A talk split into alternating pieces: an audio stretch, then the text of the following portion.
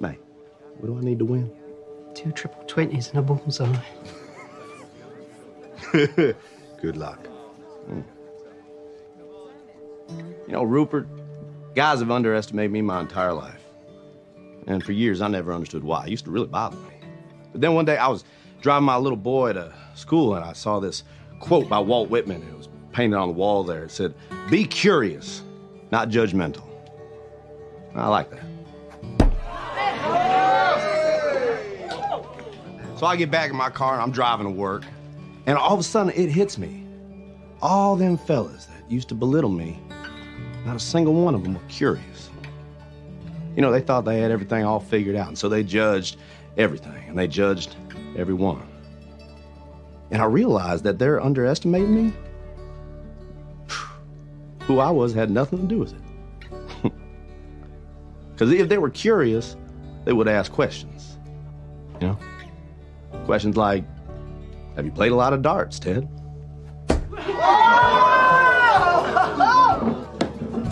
Which I would have answered, yes, sir. Every Sunday afternoon at a sports bar with my father from age 10 till I was 16 when he passed away.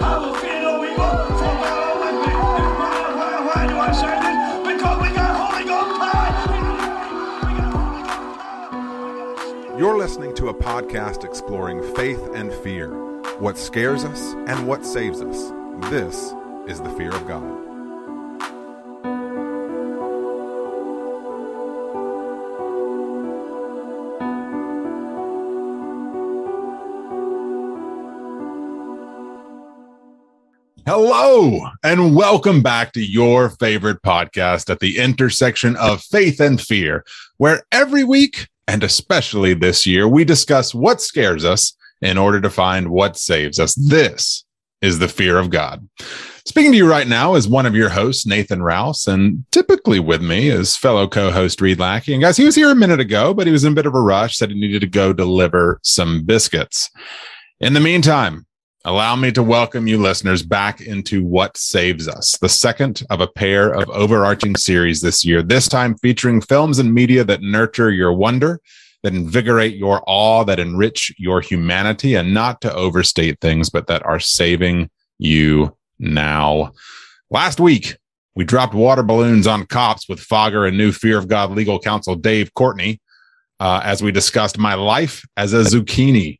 Meanwhile, this week, we are bringing the year full circle as we apologize to each other in our dreams with Apple Plus's multi award winning series starring Jason Sudeikis as the titular coach with a heart of gold, Ted Lasso.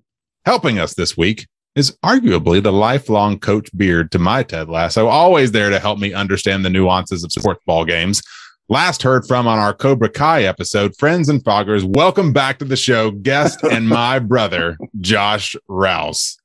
Whoa, welcome back to the show. Thanks. Whoa. It's good Yeah. to be back, Whoa. I'm Yeah. glad that I uh, have a mediocre showing my first time and you, you invited me back. That's great. Yeah, here you are. Well, you know, we we reserve you for the non-scary stuff. If you don't mind, real quick, Josh, high five some trees for me. I need to let the listeners know that here at the Fear of God, we explore. We don't explain, except for right now when I explain that you can listen to the Fear of God on your favorite podcast platform. You can watch the Fear of God on YouTube and you can browse the Fear of God on the web at the fear of God podcast.com where you will find Reed. Well, there you are, buddy. Welcome Hi. back to the show. It's good to be here. Hey, Riri. Josh, how's it going? Was here. How are you? How are you, Reed? I'm well. I'm very, very well. We're donning for the for the non YouTube listeners.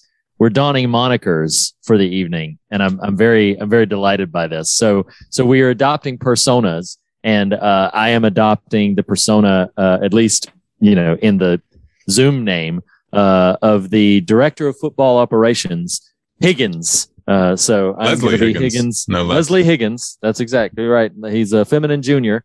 Um, so Leslie Leslie Higgins, and uh, yeah, I did not don uh, my my particular special facial hair because I can't grow any facial hair, but uh, but I am here nonetheless. So, and then uh, in the seat uh, of none other than he's here, he's there, he's every f and where. Roy Kent is Josh Rouse, uh, and then I I think I think only YouTube viewers will be able to appreciate uh, not only the name you chose, Nathan, but how you spelled it. So, uh, so Try it, enliven everybody. Just try it. Just- no, Oh, it's it's you- Jamata, and it is spelled phonetically. Yeah. You, you say it, Nathan. What is it? Jamie, Jamie, I'm Jamie Top. Jamata. No. There's no other me. There's only one Jamie. Gosh, I don't know how he does it. What am I supposed to do? Shower alone? Josh, welcome back to the show. It feels appropriate. Like, you know, you've maybe tried over the years to get me to appreciate sports in in a way that Ted Already appreciates. sports. Yeah, yeah. Go for it. I love what is the episode where he's talking to the ref and he's like, No, really explain to me what's going on. wait, the wait, game. wait. Let me. I'll tell you. He says, "Oh, hang on. That'll be later." Uh, yeah, wait, I- he doesn't understand offsides, and the irony of this right. show. If I'm jumping ahead, I'm sorry, but the irony of this show is it's soccer, and of all the sports I love, uh, soccer's not up there. So, an apology already to those I might offend. and yet and yet here you are. Here I am. That's right. That's awesome. So, listen, I cannot wait to get into Ted Lasso, but should we uh, do a little bit of business uh, beforehand? Let's do it. Whoa, your face just threw me. Um, that happens often. So basically, um, um, so really our primary bit of business, uh, perhaps exclusive bit of business, unless Nathan has something I'm not, uh, remembering is, uh, that, That's my business. that, yeah, um, that we are going to be having next month. Uh, we are going to be having a Fear of God community Halloween party. It's going to be virtual. Um, and we are going to have attenders, uh, not just people who have been on the show before, but you, the listener, have an opportunity to join us for a fun filled, uh, Halloween party over Zoom where we will, you know, maybe have costumes, maybe Bob for some apples? trivia games. Uh, uh, bobbing for apples feels weird. That's, um, so Zoom we're gonna, apples. Yeah, so, but yeah. we're gonna, uh, we're gonna, uh, you know, have some time to just chat, hang out, get to know each other a little bit. It's gonna be very fun. The date, as of this recording, is still TBD, but the information is on the website for you to go. And if you are interested in attending this Fog Community Halloween party, um, then go to the website, follow the banners prompts, and then enter your email address where we will give more specific details to those who. I guess ostensibly RSVP for it. Um, if you express some interest in attending this, we will give you all the information you need to know, including dates, times, uh, what to prepare for, what to expect, all of that good stuff. So please visit thefearofgodpodcast.com if you are interested in attending the late October Fear of God community Halloween party virtual over Zoom. It's going to be a wonderful time. We're very much looking forward to it and uh, we're excited to see you there. So Yeah. that's it. Let's do it. That's all I got. All right. So that Do is business time. Yeah. Do it. Do it. Woo. You want to do a watch it? Watch? Do you want, do you want to? Let's do it. Sure. Sure. All right. Let's do a watch it. What you watching? What you watching? What you reading? What you reading? What you listening to?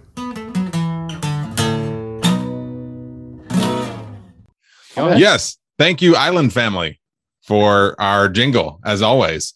Uh it's been a it's been a minute since we've done a watcha, so you know I'm racking my brain to to think of one. no, I've got I've got one or two. Um, Reed, why don't you go first? What's your what's your, what are Oh. you watching? What are you reading? What are you listening to right Look, now? Look, next month is October and Uh-huh. Halloween has absolutely birthday. and it is my birthday coming up. Yes, that's right. Um and It's Josh's uh, birthday coming up too, and, and- it's mine. and we all have birthdays within ten days of each other.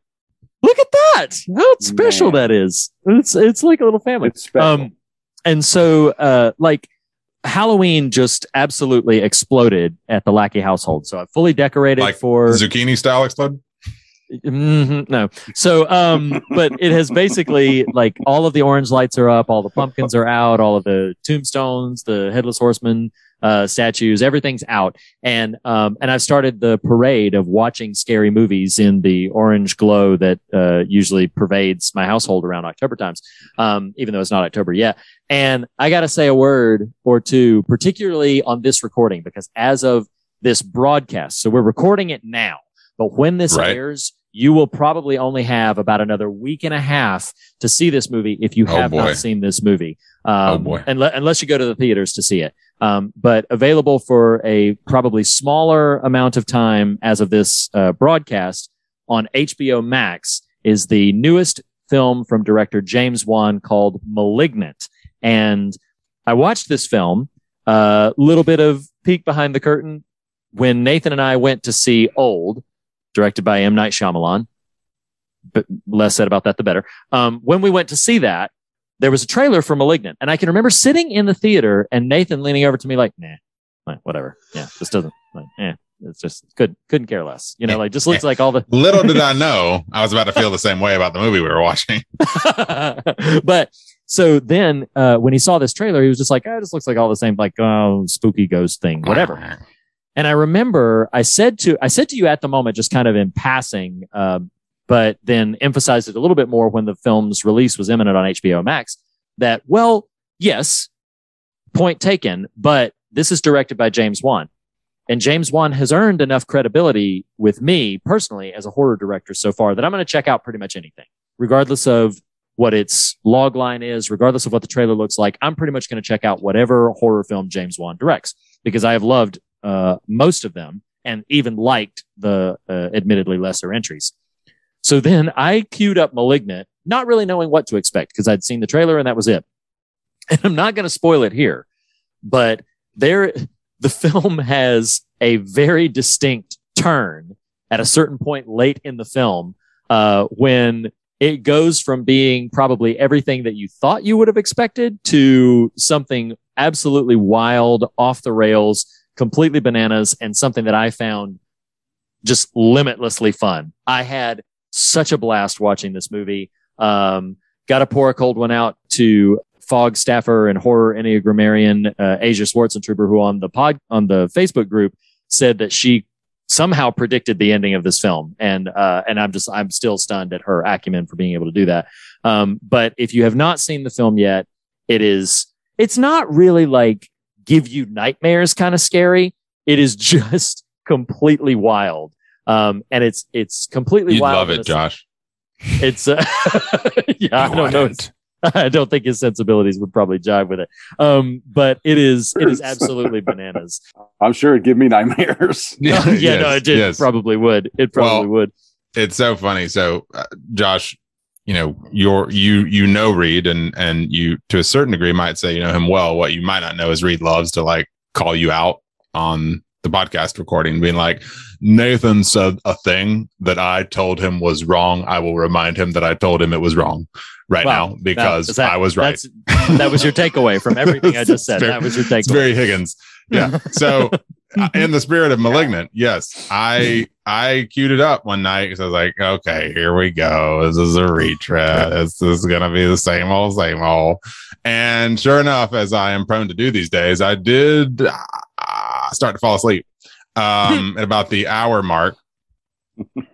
And it's almost like you can just watch. Josh knows what I look like when I'm falling asleep, sitting up. You know, the head kind of bobs. I'm passing out.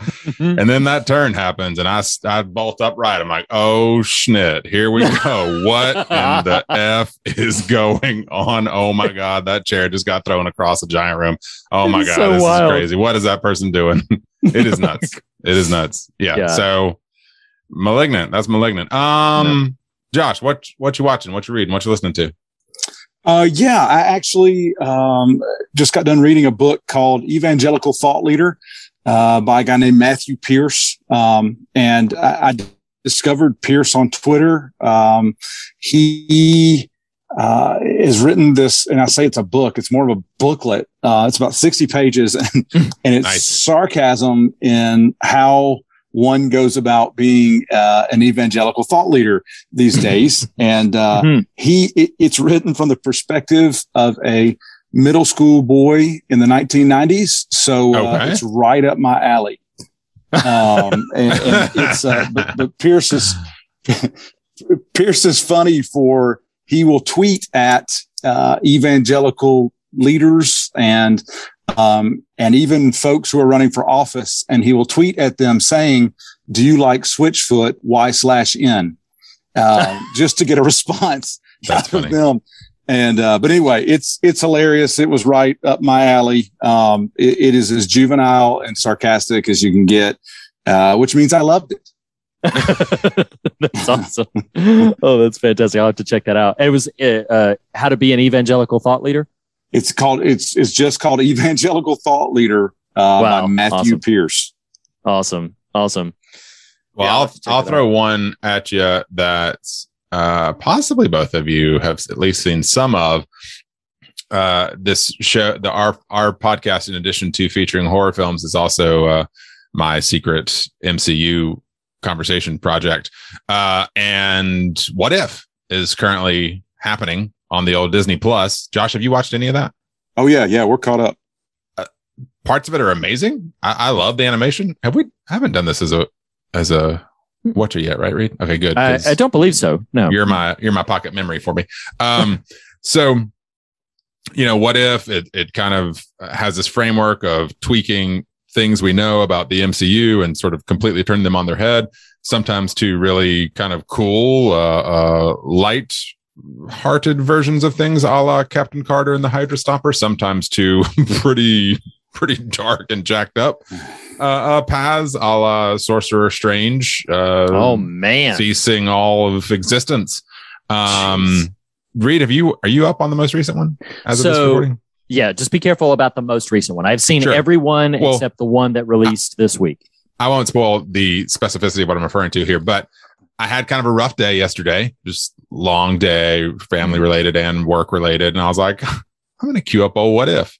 And Josh, this is the uh, the uh, start Killmonger episode, and um, I, I you know I was like, this is going to be a fun little diversion. And about the halfway mark, I was like, this was this was not a smart choice for my Oh, for my no. well being, my mental no. health. I was like, oh, a major Marvel MCU character just gets murdered in cold blood, and you know, uh, uh it's yeah, it's great, it's great Wow. stuff. Um, wow. Wow. so that happened. So just know if you're interested in what if, it is very interesting. It is definitely not the kid fare a person may think going in. So just be mindful of that on a what if. Interesting. Are y'all All right. are, are each of you in a general sense liking it? I love it. I love it. Um, the episodes are hit or miss for my wife who watches it with me. For instance, she responded very positively to the uh, T'Challa is Star Lord episode. Oh, yeah, that was She- fun. You know, Yeah. it- which admittedly was just amazing. Um, uh, with uh, infrequent sort of affection for the rest of them as they Sure. progress. But I'm just so excited by the concept. Like I just, I just love it. I would watch 30 of these. I just, I just think they're wonderful. I'm Um, sure think Disney will let you. uh, I think there's supposed to be nine in this first season, and I'm just I, I'm I'm really really excited for you know I just think it's really fun and inventive, and I love it. What you watching? What you watching? What you reading? What you reading? What you listening to?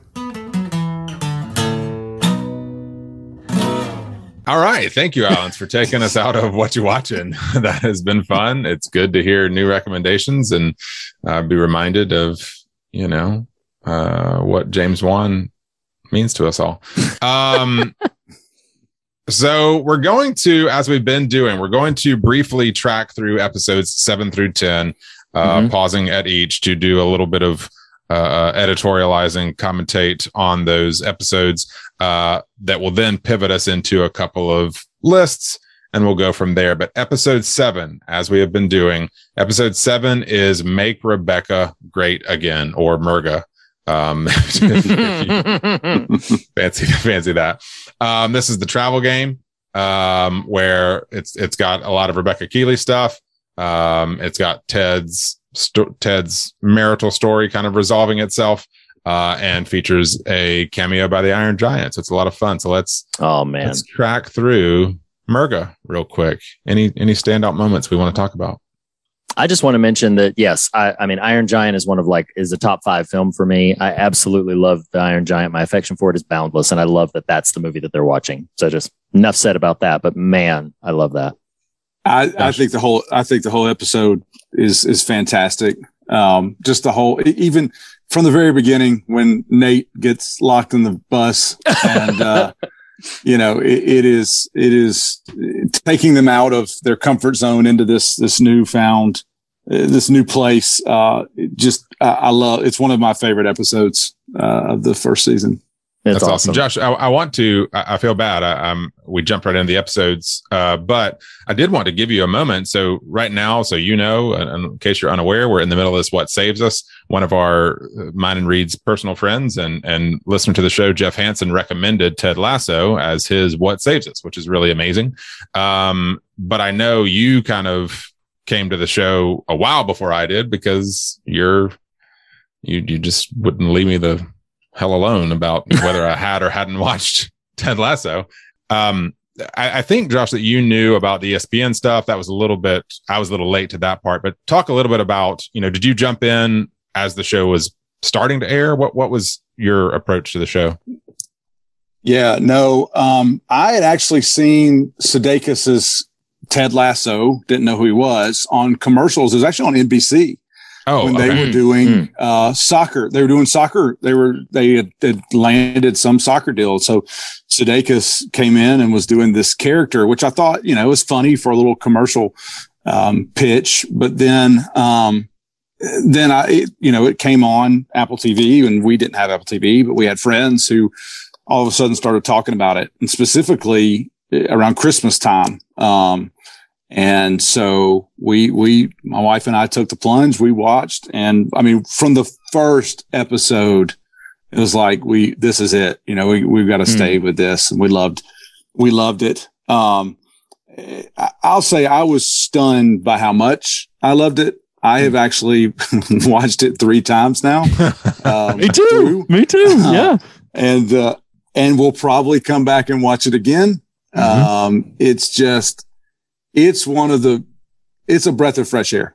Uh, f- and s- for so many reasons. Um, but I, I, I think the world of Coach Lasso and Coach Beard, and um, uh, I- it's funny though, you're making a connection. So, uh, you know, Bill Lawrence, I think, is involved with this. Am I right about that? Yeah, The Scrubs guy. I- no, you're right. Yes, Scrubs. And so my wife and I, when we first got married, Scrubs was one of our shows. And so that was, that was kind of cool. You know, he even feel it because there's a little bit, a little bit Yeah. of, of that kind of silliness in it. So, uh, you know, Beard and Lasso are almost a, a grown up version of Turk and JD a little bit. Um, Mm. but anyway, we, uh, we- yeah, I, I think the world of, of, uh, of the show and, um, but we'll get into more nuts and bolts here in a minute, I'm sure. But Yeah. yeah, we, yeah, well, we love it. Speaking speaking of butts, O'Brien's torn butt in this episode back into Target here. Uh, that's a that's a pretty deft segue for us all. Um, I yeah, you're thank you. Uh, you know, there's so much great about this episode and this little pocket of episodes specifically. Like if if if kind of one through three are a bit of an on ramp to the vibe and rhythm of the show. Uh, five kind of turns a corner into a heavy emotionality that you might not have expected. This run really lets us sink our teeth into the dynamic that has been uh, established uh, amongst this team and these coaches and the owner, uh, especially in terms of Rebecca. But I want to highlight uh, we are prone in these comment episode commentaries to to stay on the lighter, frothier side, but I find the locker room sequence where Nate is is is by Ted's uh, insistence giving his speech to Mm. individual players to be incredibly powerful and how it how and where it lands with Roy and and you know we can we can and maybe maybe should when we get to season two do a whole uh, conversation of centering on Roy Kent but I, I watched a brief YouTube interview with Bill Lawrence Sudeikis and Brendan Hunt, who plays Beard and is also one of the writers. And they were talking about this scene and just the resonance what Nate says to Roy has to to to men in general about his anger and what he does with his anger and how if he doesn't find ways to release and or uh, healthily vent this it will it will kind of mess him up really badly and i don't know i just really find this a very powerful scene not because of the silliness though that's funny but because of how roy and nate finish this scene um, you just know something real special happens between those two characters And I think it's important. The show is very deliberate. I think it's really impactful that despite it being about a premier football team, soccer team, um, we only see a couple of games and we don't see this game, which is one of their biggest wins in the season. But the reason it's important is what happened in the locker room. That's it. It is the moment you're talking about. And I love the fact that the show doesn't then just show us the game. It shows us Nathan delivering everything to the players and then the impact it has on Roy Kent. You know, as they charge out to the field that they're about to do something special. And then we just get like, it just comes right back to it. It comes right back to the moment that they have won the game and now they're in celebration phase. And that's just, it's amazing. It's really amazing. um yeah, I, I'm sorry. I, I'll No, throw no, in go too ahead. there. That that scene, uh, you know, while it, it does start funny, you know, then when it, when when Nate starts delivering his haymakers, very quietly, very quietly though. Um, when, when what I love about Roy, and you see his transformation throughout this first season, Mhm. is Mhm. he's like, "Go on, finish it," and he throws. He's the one that throws the notes, right? Then Yeah. he- No, he- he yes, takes him he out of throws- nate's hands and he chunks t- him he takes- say it to my and it- face Yes, and, and uh, I'm you know in a little bit I've got more to say about this, but that that's him. Uh, To me, it's it's such a Nathan. You mentioned the the what it means to be a man and dealing with anger and stuff, but to me, it's it's so powerful that Roy is like, no, I want I want this. Tell it to me. Mm, I need to know the truth. I tell it to me straight. Huh, Uh, yeah as, as a powerful powerful moment. Yeah, That's wonderful. And that's all the first half of the episode. Like Yeah. the like we we have other episodes to get to and lists and you know thematic substance. So I'll just mention briefly like the stuff they do in the back half of the episode with Yeah. all the stuff that we're finding out from Rebecca's friend Sassy about her and her singing in a very beautiful voice. The Let It Go song from Frozen. I've never been so moved by Let It Go as I did when Rebecca like hears it, uh, sings it, and then did you Um, catch i'm sorry to cut you off did you catch that roy's mouthing the words to it Yes. oh, I did In that moment? Oh, Oh, yeah. great. as Oh, she's that is- singing he's in frame while keeley's watching rebecca and he's mouthing the words That is amazing. Which, given his relationship with Phoebe, does not surprise Sure. me and shouldn't surprise me. Phoebe. Um, uh, but uh, but then, you know, pivoting from that into a real profound moment of substance with with Ted um, uh, when he has his first on screen panic attack. Um, Mhm. It's just it's it's incredibly powerful. This show has an ability to really um, just dive into the fact that these characters are not cookie cutter. They're not simplistic. There is a rich underbelly of things happening in their emotional landscape that um, might be taken for granted if you're just judging the way they react to certain things. But there's a lot under the surface, and I just I love so much that the show takes time to eliminate that.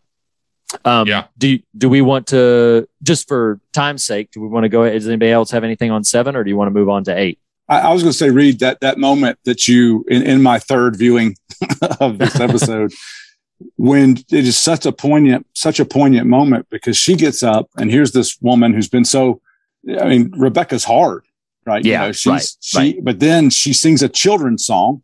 Mm, Um, that's beautifully she sings it, and um, but then you have Ted, who's been our uh, kind of hero of all things Mm. childlikeness who Mm. breaks down in the middle. And it, it, one of the things that I, I noticed as I watched it again was the way they treat loneliness in this show. Mm. Um, and that, that that's one of those moments where, and then, then they, then she's there, like he's going through this and the song's playing and then she's there for him. Um, it's a powerful moment of, of the show's answer, I think, to what ails us in terms of our loneliness and, and what we need Yeah. um, is a powerful moment.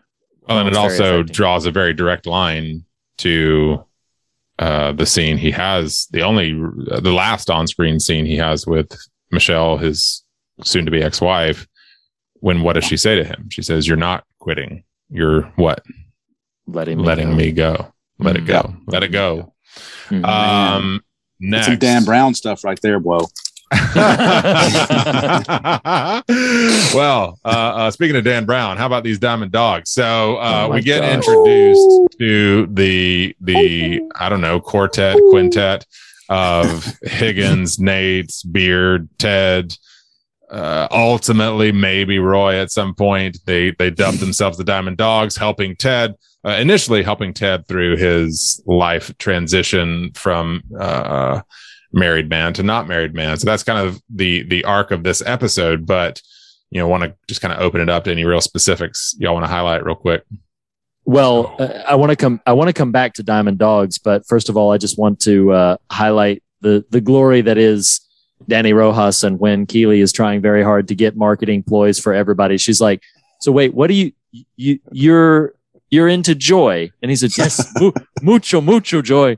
And then she's like. Well, I don't know that I can really market that. He's like, I like to give joy away for free.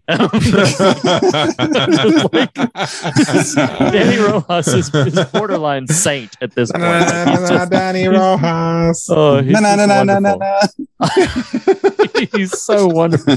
mucho, mucho joy. Oh man, I love it. So I just had to highlight that before we get back into the Diamond Dog. Question: Well, I'm not. I'm not yeah, looking. please, at the, Josh. I'm not looking at the, the summary of the episode in front of me, which I probably should be. But is this the one with the captaincy and Roy, or is that is that nine? No, that's No, later. that's it's nine. later. Okay. Yeah, yeah, Yeah. yeah. yeah. All apologies. A little Nirvana reference for you there, boy. Mhm. Um, I do. I in in honor of my Zoom name here. I do one of the best best Jamie to Keely lines. He says, "You saw a great Jemay inside of an already great Jemay." He's so dumb. It's so oh great. my gosh. Um, and I I love the um you know I, I- the the first Diamond Dogs meeting with with Ted is great, but then when he when Roy comes to Ted to talk about every every single moment of the Roy and Keeley stuff in this episode is amazing. It's wonderful, and when he finds out that Keeley, thinking Roy has patently rejected her, uh, re uh, you know reconnects with Jamie. And then when she does that, she feels the need to confess that to Roy because then Roy comes back and rekindles the interest. Um, and then Roy is so torn up about it. And I just love it's, I just love the moment so much where, uh, he's trying to talk to Ted and he's just like, no, no, no, we're going to get this straightened away right now. He said, I've just called the Diamond Dogs. But my favorite part is that like, Nathan walks in. He's like, "All right, this is about you and Keeley, right?" And then like he just sets up in his place, and then Coach Beard comes back and is like, "Yeah, I've been waiting for this." And then Higgins like, "Ah, young courtship," you know, like it's just such a delightful thing. They're all coming together with such vigor and verve, and it's just it's wonderful. And then so that whole scene is just so brilliant. The way it's structured, uh, the way Ted kind of goads him in the, you know, uh, yo, yeah, then by all means, you should let them control you. sarcasm. So- oh, he's doing it again. And then, and then like, And and d- then deliver It's, deliver the line, Reed. Deliver the line. it's like, grow up and get over it. so it's just, it's just wonderful. It's, it's, it's so brilliant. It's so Should we great. Say whatever we might be addressing in our later lists, we leave on the table in this rundown? Uh, I think that's smart just for, For time's sake time. so we don't. Yeah, yeah. So I, there is one major thing Mhm. that happens in this that I am absolutely positive uh, will come up, but something that might not for me on my end. Uh, and then I don't think I've given Josh a chance to speak yet. But the um, uh, Higgins quits at the end. He's finally had That's enough. rough. Yeah. And then at the moment he quits, then suddenly Keeley comes in and outs Rebecca. It's a real low point for Rebecca, who is coming off of, again, the moment that we're bypassing for the second, for this second, we're bypassing it. But she's coming off of a very sort of moment of high and, and kinship and solidarity. And then to just be whammed with that, that Higgins quits on her. And then Keeley confronts her about taking the photo of her and Ted earlier in the season, which the reason I want to highlight that is because the show is smart. they introduced that in in episode one about the whole like or so, uh, yeah I can't remember if it's even one I or two. the but- photo is two, but yeah. yeah. The, so the photo is in two, where it's like he takes the and and you think that's going to be the end of it, like basically like oh they did away with that plot line. The fact that it comes back, but comes back with importance to character relationship. That's really smart writing. That's incredibly smart writing. It's not merely a plot device. It's rooted in character connections, and I, I find that really impressive. Um, Josh, I've just barreled through everything. I have given you a chance to speak. Did you have anything else to add on this that hasn't already been brought up? No, it, it, the the irony though of the, of the Keeley and Roy relationship is is just it's so funny to watch that versus you know contrasting that with the Jamie Keeley uh, Mm. relationship that Roy, you know, and, and, and when she when she's pressing him for where where were you? Who were you with? What were you That's doing? so funny. And he's like, oh, it's yoga with 60 year old women who don't know what I do. And, you know, he tells about one of them having a problem and we stayed up and talked and yada, yada, yada. That scene is so funny when he tells her what he was actually doing. It is amazing. It is so amazing. Roy Well, Kent and- is a And the fact Wonder. that they they keep that as a part of the Yeah. show moving forward Yeah. is really great. um, I think episode nine is what you were referring to a minute ago, Josh. This is all apologies. Yes. Um, yeah. Roy kind of wrestles with his playing career coming to a close. Uh, Keeley keeps ragging Rebecca about telling Ted of the photo. Um, feel free opening the door here for, um, you know, again, maybe maybe hold what might be on later lists. Uh, but if there's any specific notes, I will throw out just because it's honestly the non later list only real thing I have here. Uh, Roy, I never know how to react when a grown man does the Carlton in front of me. oh god, it's so That, great. I that, didn't, that, that'll make you want to just sit right there.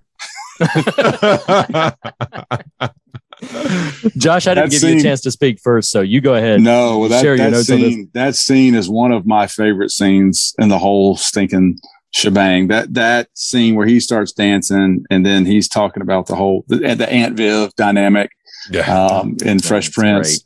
Um, but but the one of my favorite lines in that is a, is a Roy Kent one when he comes to him and you know Lasso has charged him with you got to pick your new captain, the new captain, and and he tells him he comes to him and I think I think it's when all the guys are well some of the guys are around the Diamond Dogs there and but he comes in there and he says this is why it's so hard to love you. Something like that. Did you hear that? I think he said he loves you or whatever. That's Some version of that. It's so great. It's so great. Um, so a couple There's a of, one, yeah, go ahead. Sorry, You- Reed. you- I was going to No, say one, one other thing. One other thing, and this may I hope I'm not stealing any thunder here, but I think on again my third watch, I think this is the only episode that lets the credits run while things are happening. It it is the only episode. Yeah, and I will What's be going on? spending some. Yeah, and I will be spending Okay. some time talking about that Okay. scene. Um, Okay, Huh. well I'll leave that there. Yeah. Yeah. So yeah. So Nathan, I'll talk. I'll be talking Okay. about that moment later. So so we'll we'll leave that for right now. Um, a couple of smaller moments that I want to mention. I love that Ted rewinds out of Rebecca's office. That's hysterical. um, uh, I also love uh, Coach Beard. Give one. The show is very funny and consistently very funny, but the sight gag when Coach Beard starts moving away from him and then Oh, he that's turns to hysterical. look at Nathan. That's great. When he turns back, Coach Beard is all the way down. He's like, Oh. "Oh, it's like that now." It's like- it's so that was funny. great. Yes. Um, and then I love the um. This is something that I picked up on this time. It goes nowhere, but it just stuck out to me. This this episode includes the phrase "the body is a miracle" twice, Mhm. and it is the Talking first time. pooping and vomiting with Danny, right? Well, that's with yeah, with Danny, it's about like the fact that the body can do those things at the same time. The body really is a miracle.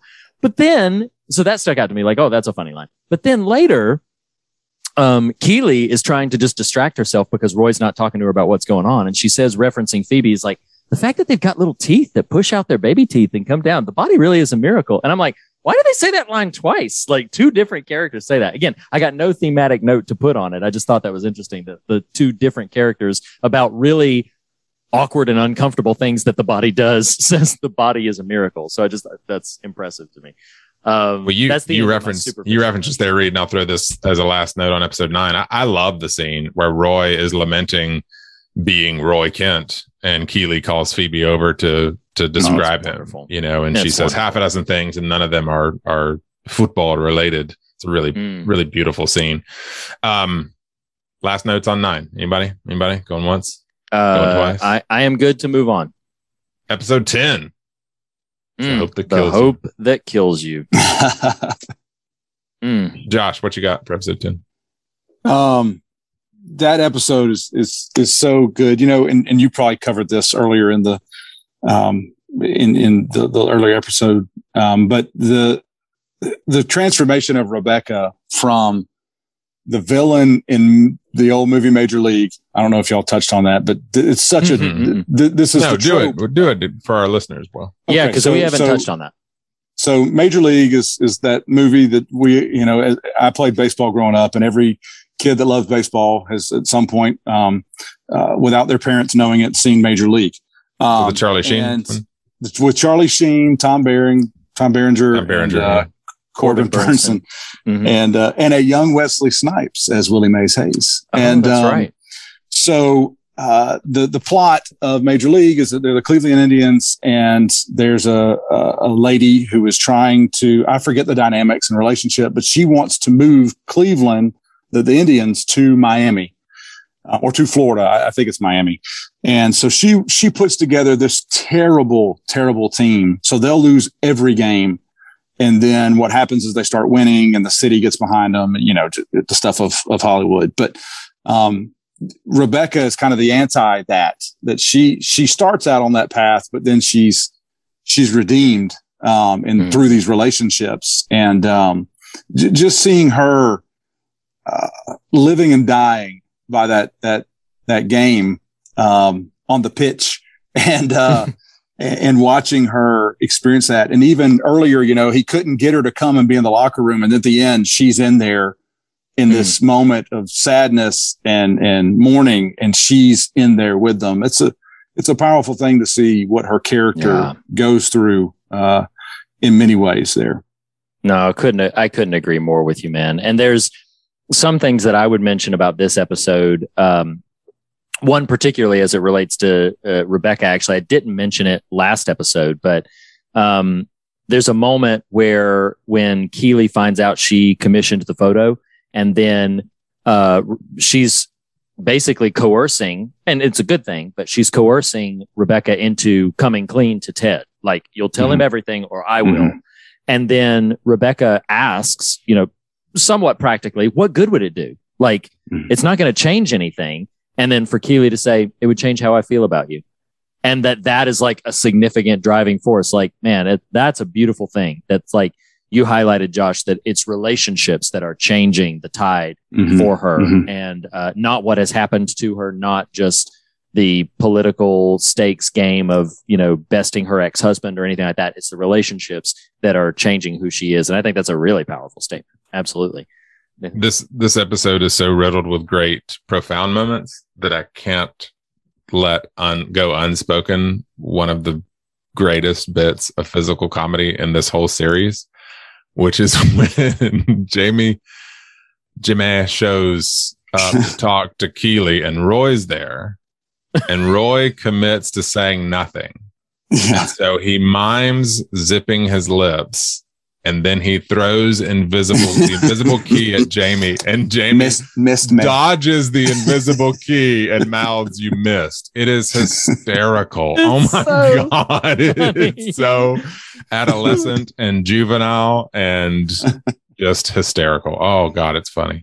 it's it's amazing. It's amazing. Something that for myself, I really hope I'm not stealing anybody's thunder, but I don't think I am.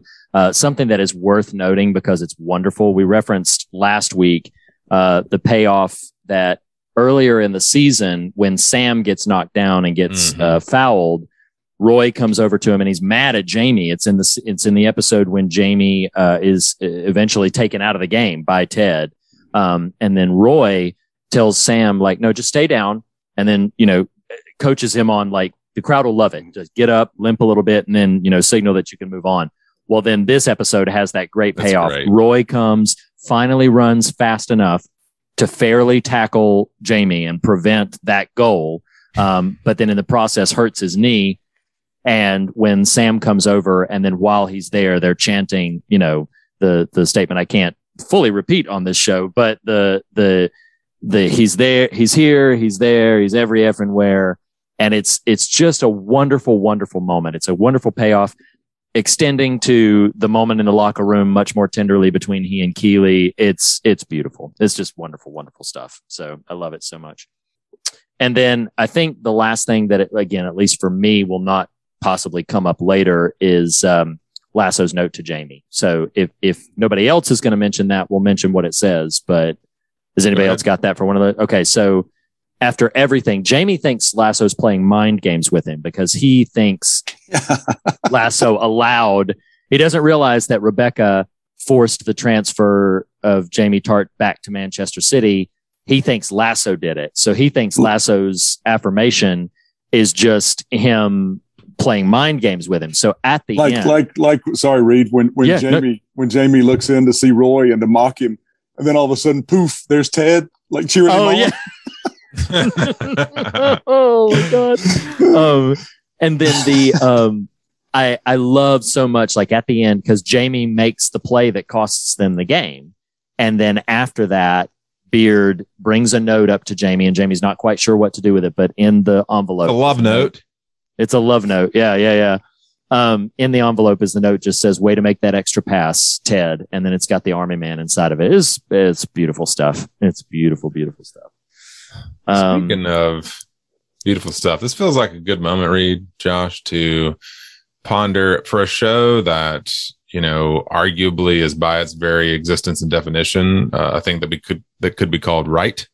It's time we dwell for a moment or more on things that are just oh so right. That's so right. It's just so right. It's just so right. That's just so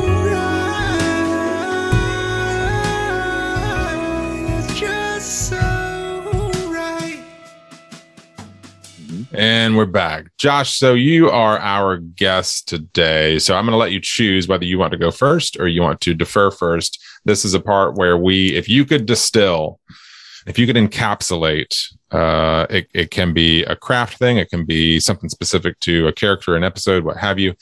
What would you identify? Uh, your elevator pitch, why Ted Lasso, the, the TV show, is, in our words these days, so right. Uh, I will go first. Um, it's interesting after after watching it and watching it and now watching it again that I, I always skip the the uh, the intro. I always skip the M- Marcus Mumford uh, his song there at the beginning. Um, Yeah. but I, I've let it run a few times now just to you know, see what I was missing. What's interesting in that intro is that if you'll notice, Ted sits down and then all the letters start forming out of him. Like he's the Mm. connection, but everything starts flowing out of him. And it, it reminded me, we've touched on a little bit, but you know, he, he is really, uh, the one who causes these relationships to start happening. He's, he is the source of, we won't say, well, it's kind of conflict in some of these people that they're confronted Sure. with something mhm. that is so foreign to them and he he just infects everybody he's around. Um and and i think you know i think the relationships in terms of things like uh, loneliness things like uh, just i made some notes but you know l- even leadership you know you look at him lead and he leads with kindness. Um and and even you know we we referenced it with the locker room speech but even what it means to be a man um he he is willing for you to think he's stupid. He's willing for you to to mock you. It, it, well, well, get there, I'm sure. But he's he he gives that he lives that doggone uh, dart speech he gives Mm. uh, Rupert. He lives that out. He's like, all my life, people have been, you know, uh, judging me doing this, yada yada. He said, but um, you know, th- and and that's how he lives. And I, I I just you watch these people get connected, and it it it so drives. And to me, it being of that so right, you know, I, I think as as one who who seeks to to follow Christ or seeks to to be good to the people around me, that um that's inspiring. You know, it's like, oh, thank you, and and I don't know if I've ever, maybe ever seen a show that's like, hey, let's let's show this, let's show what Mm, this looks mm. like, and so uh, that's that's something I think this show gets so right. I'm gonna um, Absolutely. I'm gonna I'm gonna jump in front of Reed uh, just because I feel like what I would identify piggybacks well on that, and I want to identify real quick too, Josh. You you highlight that that uh, opening credit sequence. To you might have subconsciously noticed this or intuited it, but more than just his name spreads out amongst the stands from him as the source point.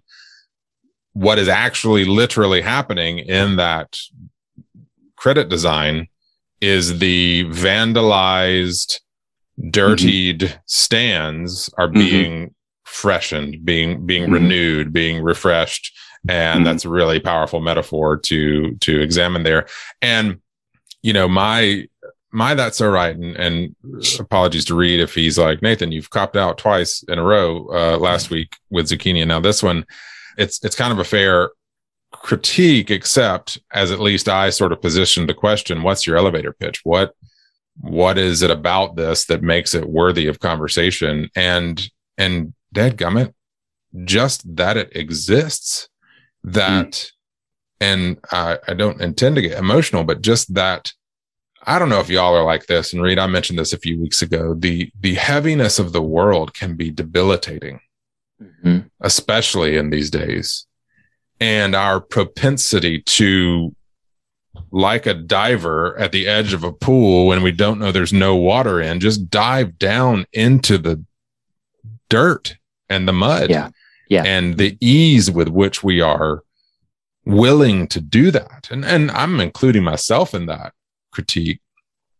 Uh, i want to do well but often fail. And and so the sisyphean effort you like that to Mhm. take the boulder of goodness and keep pushing it up a hill like it is reed you made a body as a miracle comment it is a minor miracle that this exists and not just that it exists but is having the impact it's having Mhm. like it is Mhm. about not tarnishing the the sheen on a good man but about a good man's shine raising the bar for everyone else it Mhm. reminds it's coming to me in real time Reed but it reminds me a lot of Schitt's creek it's it, it's kind of an inverse of that idea but that's a community's shine making individuals Right. grow this is Right. an individual shine making a community grow and and just damn that is to me in the in the in the movie and and cultural landscape we live in tv uh, i mean media not explicitly movie in the media and cultural landscape we live in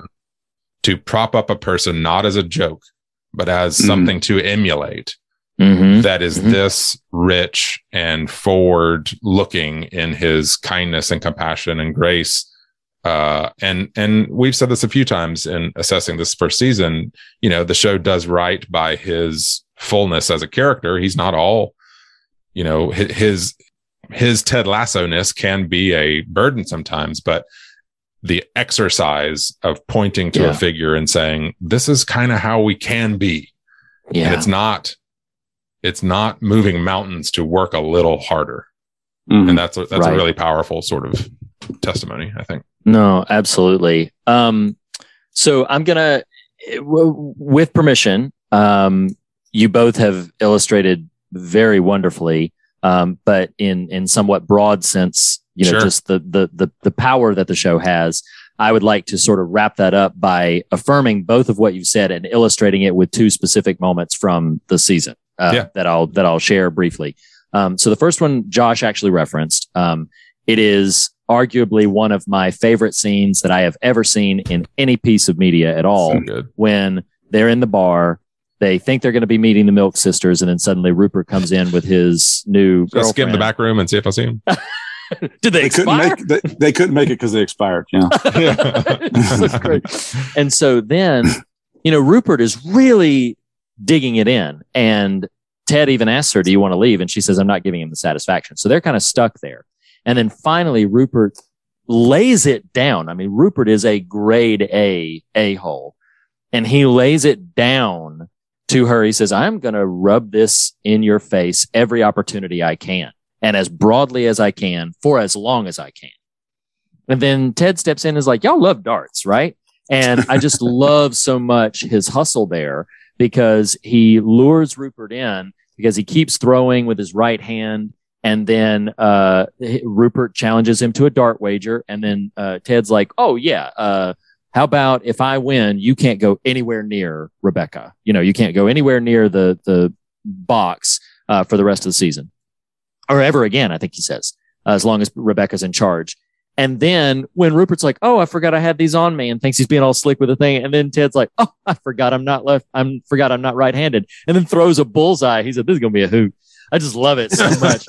um, but then when it comes up and it pivots, you know, you can all you can kind of feel where the moment's going, but the way he delivers it, where he says he he highlights being as a kid and everybody misjudging him, and he saw the sign on the bus that said, "Be curious, not judgmental." And then he said, none of those people who judged me were curious. Because if they'd been curious, they would have asked questions. And then he delivers. Oh, it's, It's so, so good. So perfect. He says, they would ask questions like, did you play a lot of darts, Ted? Bam. And then like hits the, hits the mark. Um, and then Went with my dad every day from 10 to 16 until he passed. Oh, my God, so wonderful. It's Barbecue so wonderful. sauce. Yes. Barbecue sauce. And, Well, um, And yeah. I'm sorry to cut you off, Reed. I'm following Josh's lead, but I love how that scene sets up. He asks Mae, the the bar barkeep, you know, what's the Mm, what's the score? He's he's basically saying like, what do I need to, to hit here? That's right.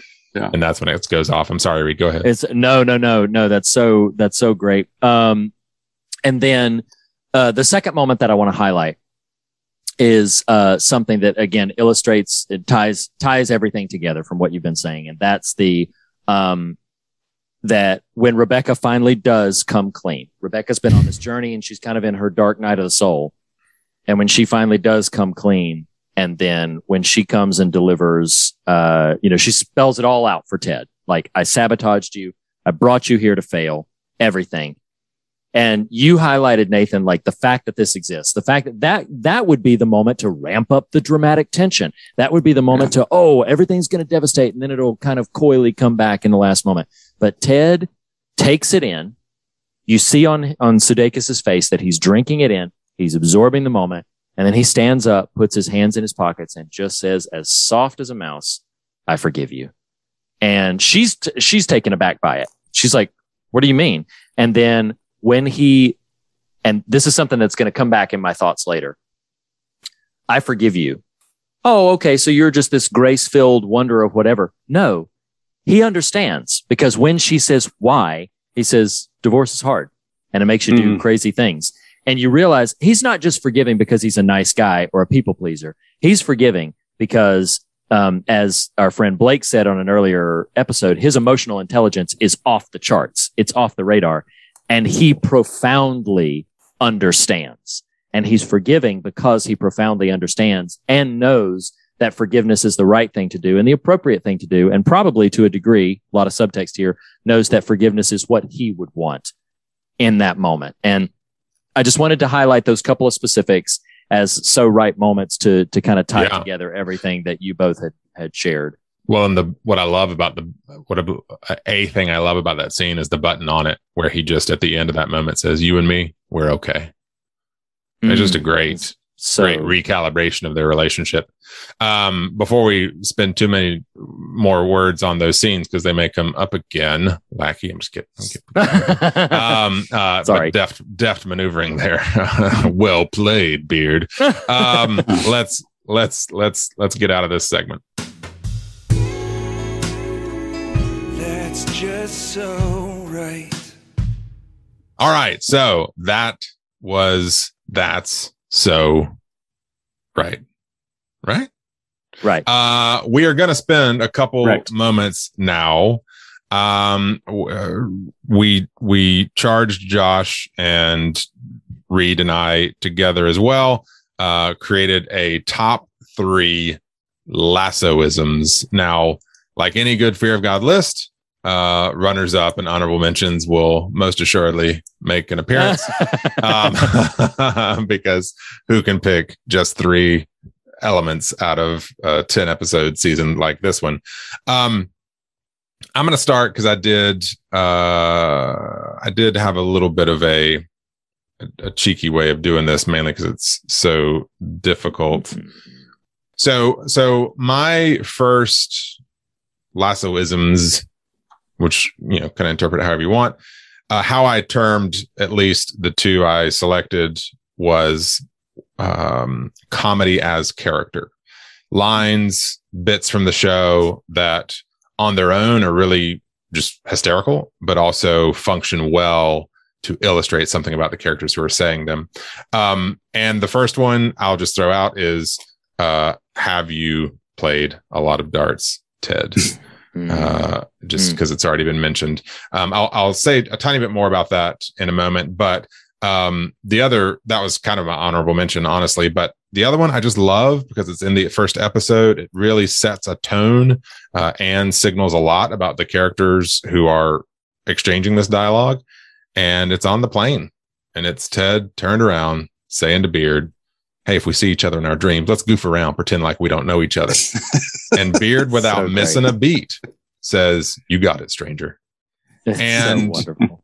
I love it. I love it because it tells you so much about the history of those two guys Mhm. and that it's a deep history, it's an affectionate history, uh, the the capacity to banter, but it also tells you a little something about Ted. Like he, how, however jokey that moment might be, he takes seriously some sort of metaphysical idea, right? Like Mhm.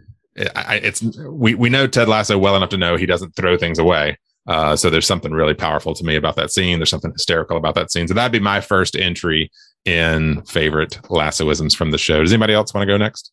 What about you, Josh? Go ahead. You can go. Uh, so I, I uh, well, I, I did mine in a cheeky way as well. Um, All right. I couldn't. Uh, well, I'll just explain. So Yeah.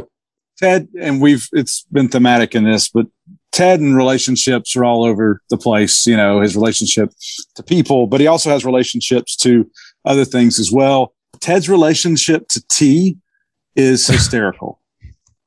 There's a line, Rebecca, uh, how do you take your tea? Well, usually I take it right back to the counter because someone's made a horrible mistake. Every single time, even with the scene with Roy when the Carlton stuff comes up, and he's like, "Let me let me in on the joke because it's a joke, right? You know, this is this tea stuff is a joke. Y'all don't y'all don't drink this because it, you know." And he, and he gets on him about Oh yeah. Yeah. how terrible the tea is. Um, secondly, Ted's relationship to the rules of soccer. We've already mentioned, I already mentioned, um, I, I am uh, not up to date on so many soccer rules, but when he turns to the, the referee and it says, explain to me how that's offsides. And he says, no, I'm serious. um, and then uh, Ted and Beard, well, you mentioned that. Um, they are, uh, there's, it's a rich friendship and there's a yin and yang to them. Um, and it's, it's just so much fun to watch those two together. First rule of fight club. There is no fight club. And then one last one, and it's, it's not a, it's not a, it's not Ted. Uh, it's not a lassoism. It's uh, a lasso breaking it down. That scene of him dancing might be one of the funniest things I've ever seen in my life in the locker room, uh, at Wichita State oh yeah, that, yeah, yeah. that, that circulates. amazing. That's yeah. I It's hope hysterical. uh, somebody plays that on my my tombstone one day. That's so great. Oh, we'll man, project it on there for you, boy. There you go. It's Project it for me. wonderful. It's wonderful. Hey, so um, Nathan, why don't you why don't you finish your list and then I'll get. Oh, okay. Yeah. Did Josh just do all of his? Yeah, he just did. He just did all of his. Oh, so I'm sorry. Okay, I didn't realize we were. No, that's on. You okay, didn't. that's No, okay. you didn't. You didn't have to. No, it's fine. So, yeah, so okay, so mine were the categories were um or are rather uh comedy as character. Uh the next one is the throwaways and the last one is the profound. So the throwaways are this show is so adept at the blink and you miss it but hysterical line. like it really is. like like it honestly shows a lot of balls to be like we know this is hysterical and we know half the audience isn't going to even catch it um there's two of them that Simpsons rule. just sing what'd you say interrupter I said, uh, uh, yes, I know. With apologies, I said that's an old Simpsons rule. That's the way Simpsons do comedy. Oh, really? Simpsons, like, yeah, Simpsons throw in absolutely hysterical stuff and then just move right on with the scene. So yeah, Well, sorry, I just wanted to highlight. two of them that at least really jump out to me that are that are representative of this idea one is the um it's the curse breaking the curse scene at the bar at the pub and it's the martin scorsese breakdown. And it's it's amazing. And you've got all these characters throwing out their favorite martin scorsese. The, the the best one is this the best one is mean streets the best one is the departed blah blah blah so on and so forth. Then apropos oppo- supposedly of nothing roy kent yells to the group silence. It's great. which great. is a martin scorsese film Yeah, it's wonderful. and i'm just like dadgummit that's so good. That is so brilliant. Uh so that's one throwaway. Uh the other throwaway god it's so funny. It's after it's in two aces episode six and it's Mm. it's it's ted trying to manage his energy after the breakdown of five with his wife. And so he's coming to the office. It's when he's putting his sweater on backwards and there's just this amazing opening exchange between beard nate and ted. And ted is frazzled. He's prattling about barry versus bathe and his work and how they should give each other pet names. And there's this back and forth and both beard and nate are resistant. And ted about something that nate says just says thank you sweetie under his breath and it's just like dad gummit. Y'all did it again. Yeah, i mean it's sudeikis he says thank you and then sweetie is like lowered. It's like thank you sweetie. You know and it's it's just he is executing his plan. Plan. Plan? Plan. plan, plan. To me, like flan, plan. Flan, plan. Flan. uh, the last one I want to throw out is the profound. I had a front runner, but I'm going to pivot away from that one for my next our next list. And so the profound for me, uh, one of the most significant ones is, and and this may get touched on thematically later, is uh, the post game locker room uh, finale speech, Mm. and Mm. it's it is be grateful you're going through this sad moment with all these other folks. There's something worse than being sad, and that's being Mhm. alone and being sad. Ain't nothing worse than being alone. And this t- little note is so beautiful. Let's be sad now. Let's be sad together. I mean, damn, that is So great. powerful. So yeah, he took those him to those are- church. He Yeah, took he him to did. church. Those are my Yeah. lassoisms. Read, what are That's yours? absolutely right. Well, with apologies, I think in my that's so right, you uh, you took uh, I took some of your scenes that Oh. you may mention later. Um, so you paid me back because that line you Oh, just did I? mentioned was, was one of my top three. But I got runner ups. I got Okay. runner-ups. Um, so, um, I expect nothing less. so um so I'm, I'm gonna i'm gonna break this down uh, uh, uh honestly i i wasn't effectively able or didn't do the the, the homework to like um rank these appropriately. So i'm gonna categorize them in basically two things. One is like his metaphor slash like just silliness. And uh and then the other one is going to be a, a little bit more like what nathan said like the the profundity. Um so I'm going to mention in the silly trivial thing, yeah, um, uh, two two really quick lines, no context really needed. Um, okay, our goal is to go out like Willie Nelson on a high, um, which I think is brilliant. And then another one said, "All right, fellas, you got to remember your body is like day old rice. If it ain't warmed up, something real bad could happen." um, and but the the king the best. I mean, the most meaningful is be a goldfish, but the king of all, oh my God, he just said this, is, sounds to me like someone's trapped in life's most complicated shape, a love triangle. Second place, of course, is the I just walked in on my mother in law changing into swimsuit dodecahedron. well, and Roy yeah, you Kent can finish it. Yes. Roy Kent responded back to, do I, does my face look like I'm in the mood for shape based jokes? Oh God, that's hysterical. Ted throwing right back at him. In fairness, it never does. so, but that's that's the that's just him being silly. Uh, we all we already referenced uh, the Dart statement: "Be curious, not judgmental." But another one I want to highlight that I think was really touching. Um, oh, go ahead. Yeah. I'm sorry, Reed. I was going to say you, you, there there are some mother and mother-in-law isms that he, that he loves to throw around, and there, Oh. you mentioned the locker room when he says locker rooms are a lot like my mom's bathing suits. I only want to see him in one piece. You know that one. so funny. Oh my gosh, it's So great. good. Sorry. I love ahead. he's no, I love what he's talking to Roy. I didn't even write this one down, but he's talking to Roy too. He's like, "Boy, you being hard on yourself is like Woody Allen playing the clarinet. I don't want to hear it." Just like, but um, the the other one that I really think is like kind of pro- profound, um, and then I'll end on uh, a, a one just uh, probably a perfect one to take us out on um, is when he's talking to Roy about. He said, you know, they say youth is wasted on the young. I say, don't let the wisdom of age be wasted on you. Like life lesson for people. Like, don't let the wisdom of age be wasted on you. Uh, man, some people need to hear that. I am not going to say anything further about it at the moment, but that is a really, really powerful and touching note of wisdom. Don't let the wisdom of age be wasted on you. Um, Isn't that the and one then- where after it he does compliment himself? Is like I just made that one up, or I just, yeah, he I said just he said stumbled he into came that up one with or that. something. Yeah, That's yeah, right. he just came up with that right there. Um, but the one that I want to go out on, probably my vote for one of the the most perfect Ted Lassoisms ever. Recovery of all recoveries. He gets dad points for me on this one. Is when you know same but different. The crowd is yelling repeatedly, "Wanker," and his son asks him, "What's a wanker?" And he said. Son, that's a man who likes to be alone with his thoughts. it, is, it is brilliant. That is that is brilliant. That is uh it- yeah, it is it is fantastic. So that is that is my favorite lassoism. This is a man who likes to be alone with his thoughts. Um I so yeah, that. you wanna you wanna pivot into some favorite scenes, some of which I'm sure have probably already been mentioned, but some favorite Let's do it. stuff. Let's do it. Let's do some favorite scenes. Top. Do we want to round scenes. robin this one? Want to round robin it? Go three Sure. three three two two Sure. two two two. Yeah. So so Nathan, Mine aren't ranked per se, but but I'll you know they're Okay, not in yeah, yeah, yeah. a particular order. Um, I'll lead with the only one that hasn't been nodded to yet, um, at least in this conversation.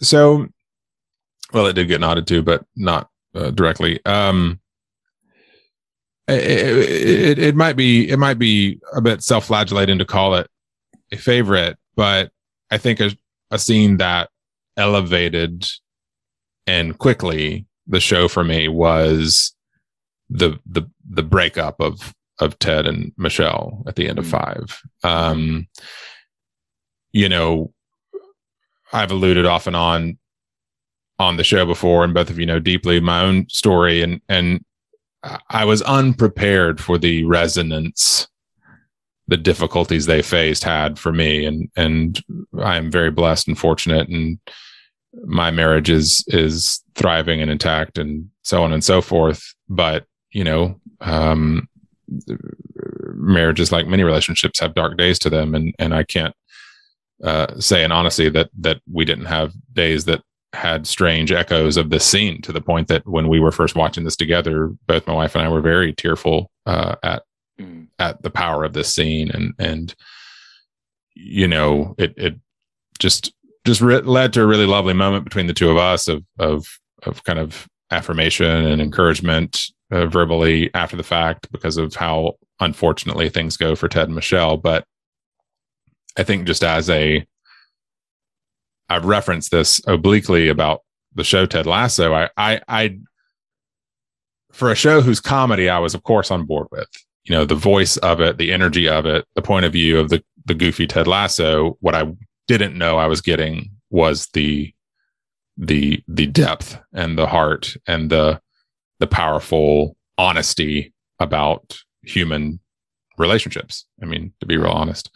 Uh and so that scene uh to call it a highlight again may sound a bit perverse but is just even on this rewatch i was like I know where this is going, and and even still was very moved by it, very very touched by it, uh, even for where those characters go. And so uh, for me, it was it's definitely a kind of top three scenes. Uh, the other uh, the other ones will be a little lighter, but uh, did want to nod towards that one. Awesome, Josh. what about for you? Yeah, Uh, well, I'm going to go ahead and take it off the board because I'm sure one of you will mention it. But and we've mentioned it numerous times already. But the daggum dart scene, um, Mhm. that is in so many ways is fantastic. Uh, uh, you know, I, I am a competitive spirit, and you're watching this guy, you know, in Ted who who hadn't had many wins. In fact, I don't know how many. You know, I don't know. In Reed, it's funny you mentioned it earlier. You don't see much of the the football, but you uh, a lot of times what we see are losses or ties. Yeah. You know, we're Yeah. not seeing we're not seeing a whole lot of wins, but here's the guy all of a sudden winning, and the way he wins. Oh my Oh, gosh, so good. Stick, sticking it to the man, which Man, you know we we grow up with this idea that that's what we're supposed to do, but it is it is so it's an unforgettable scene. I uh, I was reading. Um, I, I subscribe to something called the Athletic, which is a, a sports um, write up they do, and uh, one of the one of the guys does a weekend picks, and he included that scene in his in his uh, write up about Oh. football games this past weekend. And I and you know what I did? I watched it again. I watched it again. uh, That's so because, great. because it's fantastic. Well, I do queue up that scene sometimes just to watch that scene. Go ahead, Nathan. That's all I want yeah, I to was say. gonna on say, that. well, you know, since we're camping out on it for a moment, uh, uh, let's give more of give it some more love and its due. Like the be curious, not judgmental, uh, uh, as a sort of tent pole thematic idea behind the film. I referenced this earlier, but watching this video of Lawrence Sudeikis and and Brendan Hunt, they highlight that scene in addition to the locker room, Nate given the speech scene, and Lawrence nodding to Sudeikis as Sudeikis's interpretation of Ted Lasso, and that became sort of how they incorporated that scene into the show, which is what they w- wanted to steer so far away from was what so much of uh, sadly could be said American culture is, which is which is ignorant and arrogant. This is how they Mm. articulated it. They said Mm. what we did not want was someone who is ignorant and arrogant. What we wanted was someone who is ignorant but curious, like Mm. who who didn't know the thing but pursued knowledge of the thing, as opposed to not knowing the thing and assuming that not knowing was a thing to take pride in. Yeah. Um, Mm. and I don't know. It's just, it's, it is Reed. You, you made some sort of reference to this earlier. It's so perfectly constructed, uh, from a scripting standpoint. It's so, Yeah. and, and what's lovely about this, the, the architecture of that scene is the show knows it needs its viewers on Rebecca's side yes. eventually. And so what it does is does what every good and smart show does is okay, give your protagonist a new antagonist that is sort of the thing. You know, Yes. I I, Mhm. I kind of doubt this because he's so perfect at it. There's a moment that might come in the future of the show where Rupert steers a bit more into protagonist zone because shows tend to do that kind of thing. But right now, what we need is a common enemy, and he serves that role extremely well. And so when when Sudeikis delivers that, have you ever played darts Ted line? It's just, I mean, it is it is a chef's kiss of of production. I mean, it is every facet of that show working uh per, to perfection. Yeah, fantastic. Um, yeah, there's. I'm sorry, Reed. Like, No, go ahead. Like Nathan, there's a there's that that scene that be curious and not judgmental. It's a it's interesting when with the arrogance and ignorance type Yeah. uh, mindset. There's a uh, was reading. Uh, I got a friend who has been reading uh, uh, the the Old Testament book of Isaiah, and Hmm. so I've been trying to track with him. But but something that that popped out to me recently, uh, and knowing we were about to talk about this, is when Isaiah uh, th- th- said, "Learn to do what is right." Hmm. And and it reminded me of, of Ted. It's that it's that ignorance, but a willingness Yeah. to do Yeah. what is required Or to, him. to learn Uh, to do. to learn, even. to learn to, To do. to yeah. do. Yeah. Learn to do what is right. Great. Yeah, it's wonderful. No, it's absolutely wonderful.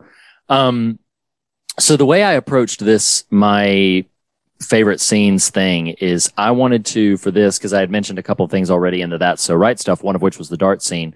Um, my list of three scenes are scenes that I think represent the spirit of the show.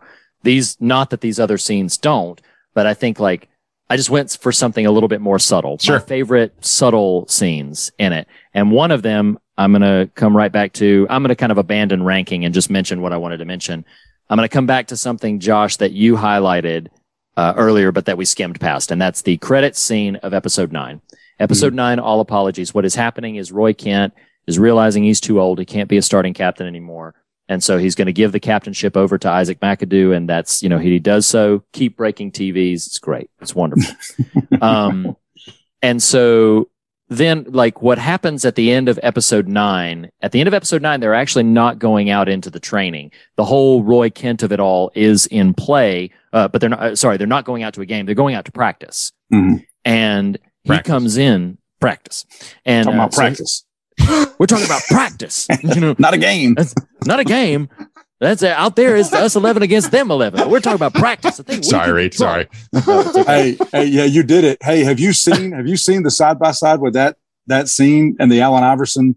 It's I haven't seen the side by side, but I've, I've seen the It's Iverson. it's almost Iverson it is so close. That's It's amazing how Sure. they did That's it. But anyway, sorry. No, no, no, no, no, no. It's wonderful. But all of that stuff is going on, and Roy Kent is already obviously like so under the burden of his age, his diminishing returns as a contributing player. And then when he comes in and he's going to go out and practice with them. And, and then in episode nine, the credits are, you know, going. And what it is showing is it's showing all of the team together. They're milling about. We don't hear distinct dialogue. We just see the characters interacting with each other. Some of them are joking. Some of them are just talking. You see in the office, Lasso and Beard having a little moment, like a little play by play together. You don't even quite know. It's all just like we're just observing them as a team.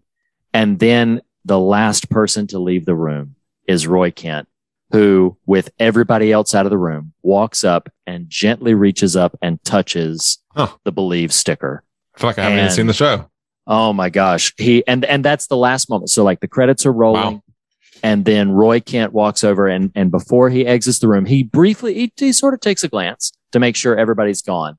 Um, but when he sees that everybody's out of there, he just reaches up and touches the believe poster and then walks out of it's it's powerful. It's it's so Mhm. subtle Mm-hmm. and it is one of those things that like they they put it in the credits this is just it they they you again uh, nathan i think you called out like the courage of the show like they didn't highlight that they didn't highlight it with a swell of strings or anything. They just put it in the credits and then just let you watch it or miss it according according to how you viewed and intake the show.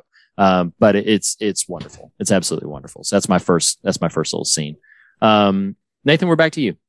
Sure. Uh, I've only got, uh, so mine was You're Not Quitting, You're Letting Me Go, and then Darts. And then I ha- already got some love earlier, uh, but I want to supplement a little bit as I Forgive You. And the reason I want to add to it is uh, the best moments of this show don't take place in a vacuum. And watching this episode and this scene, this is in All Apologies, which is such a powerful entire episode, but it's a wonderful episode it's not that Ted forgives her. It's not that she confesses. It's what drives her to confession. It's it's being humiliated to her Mhm. face, diminished, demeaned, degraded by Rupert in her office. right And I think this is my interpretation is she sees what she has done in a fresh light. Like Mm. this person who is so dehumanizing to her, she has orchestrated this entire thing against Ted and recognizes maybe for the first time the depth of her own transgression. Yeah. And so it's just a really powerful I love that you know it's her emotional abuse from Rupert that spurs her on to to, Yeah. to learn to do right in Mhm. the words of Isaiah. Right? Like Yeah. it's not It's it's not just a momentary dadgummit. Keeley was right. I should go confess. Right? It's not that. It's it's oh my God. The what I am feeling in response to this person who is actively, intentionally, and willfully harming me, abusing me, is some version of what I have done to this other person who who Yeah. I don't feel like I deserve what's being done to me. This man absolutely didn't deserve what I've done to him. It's just really powerful to to have it be so character driven and not just a cathartic Mhm. bit of scripting. Mhm. Yeah, that's absolutely. my that's my last scene. Uh, yeah, Josh, go ahead and give me two, and then I'll. Uh, I'll okay. two. Uh, two two of them. Um, uh, the scene. So is the the episode though with Trent Crimm and uh, Hmm. uh, from the Independent and uh, and Ted Lasso's uh, day together.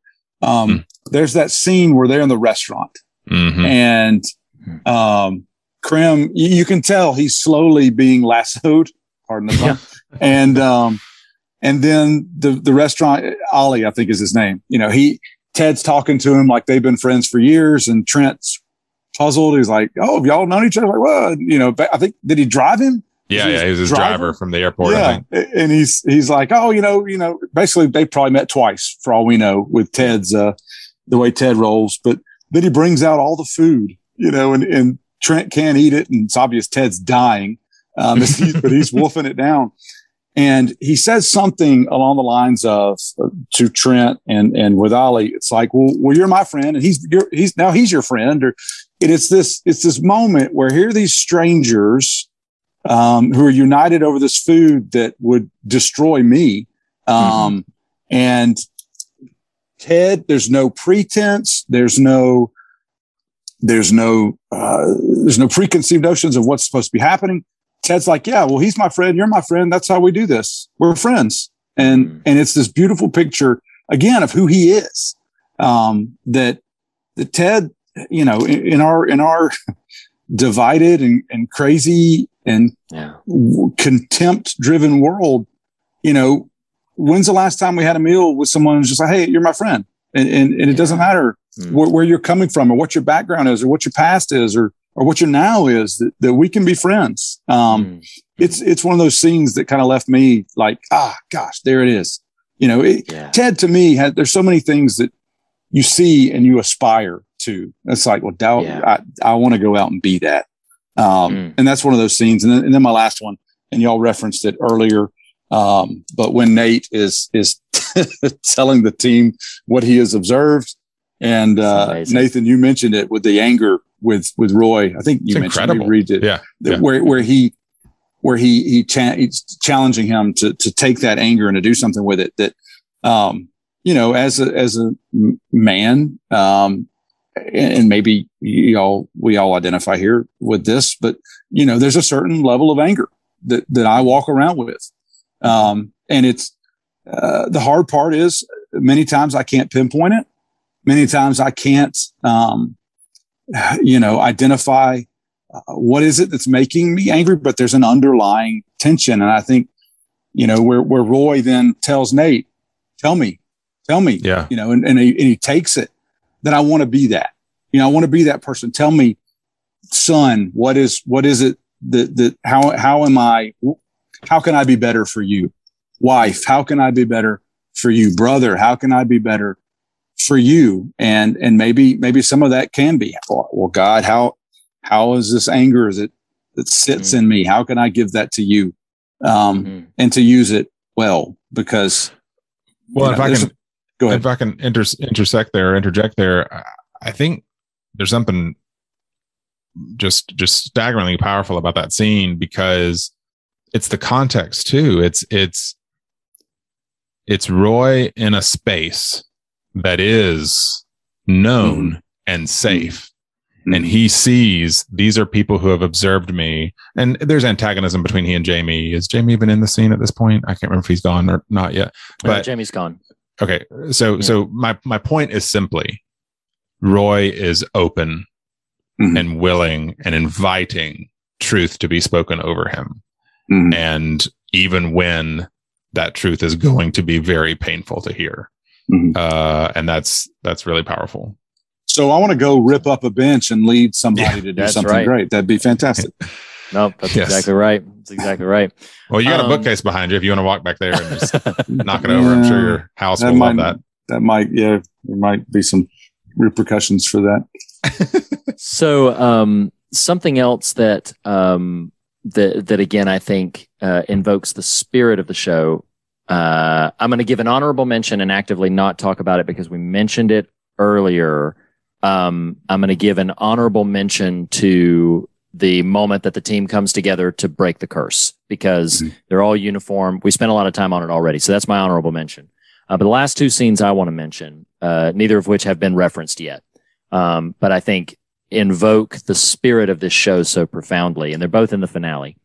One of them is the opening shot of the finale uh, when Nathan receives his promotion, and it's, it's it's telegraphed a mile away. You know, like you know when the scene begins, like oh he's being promoted. But a couple of things, he's taken aback by the fact that Rebecca remembers his name, And that little moment, we we joked in an earlier episode calling it out when he sees her at the uh, for the children gala, and he says, "Nice to For see the you." children. She says, "Yeah," and she says, uh, "Nice to meet you." He says, "Nice to meet you." You know, like it's you know, like it's it, it's all very um, undermined in terms of his presence and knowledge and footprint. And so then when she when she calls him by name, and it literally stops his outrage in his tracks, where he's like, "You remember my name?" And she said, "Well, I had to sign it right for your contract." And then they bring out the box, the little like handmade box and everything. Yeah. Again, this character who the very first time we see him in the series, he says, Nobody has asked me my name before. Goes from nobody has asked me my name to the owner of the club remembered it to write it down on the that like that's the journey this character's gone, and that's the spirit of this show. From nobody to somebody. Like you you are now you now have value just by being here, you know. So that's one scene. The other scene that I want to mention um, is the lasso special. Um, when the team comes together and they do the lasso special in the in the final game, and they do so without Ted calling it. They just do it, and when they do it, and it winds up like scoring their goal. It winds up scoring their only goal. Dani Rojas kicks it in, um, and and for a moment we have that tie where we think like this is the this is the show that the that it's all going to go out on.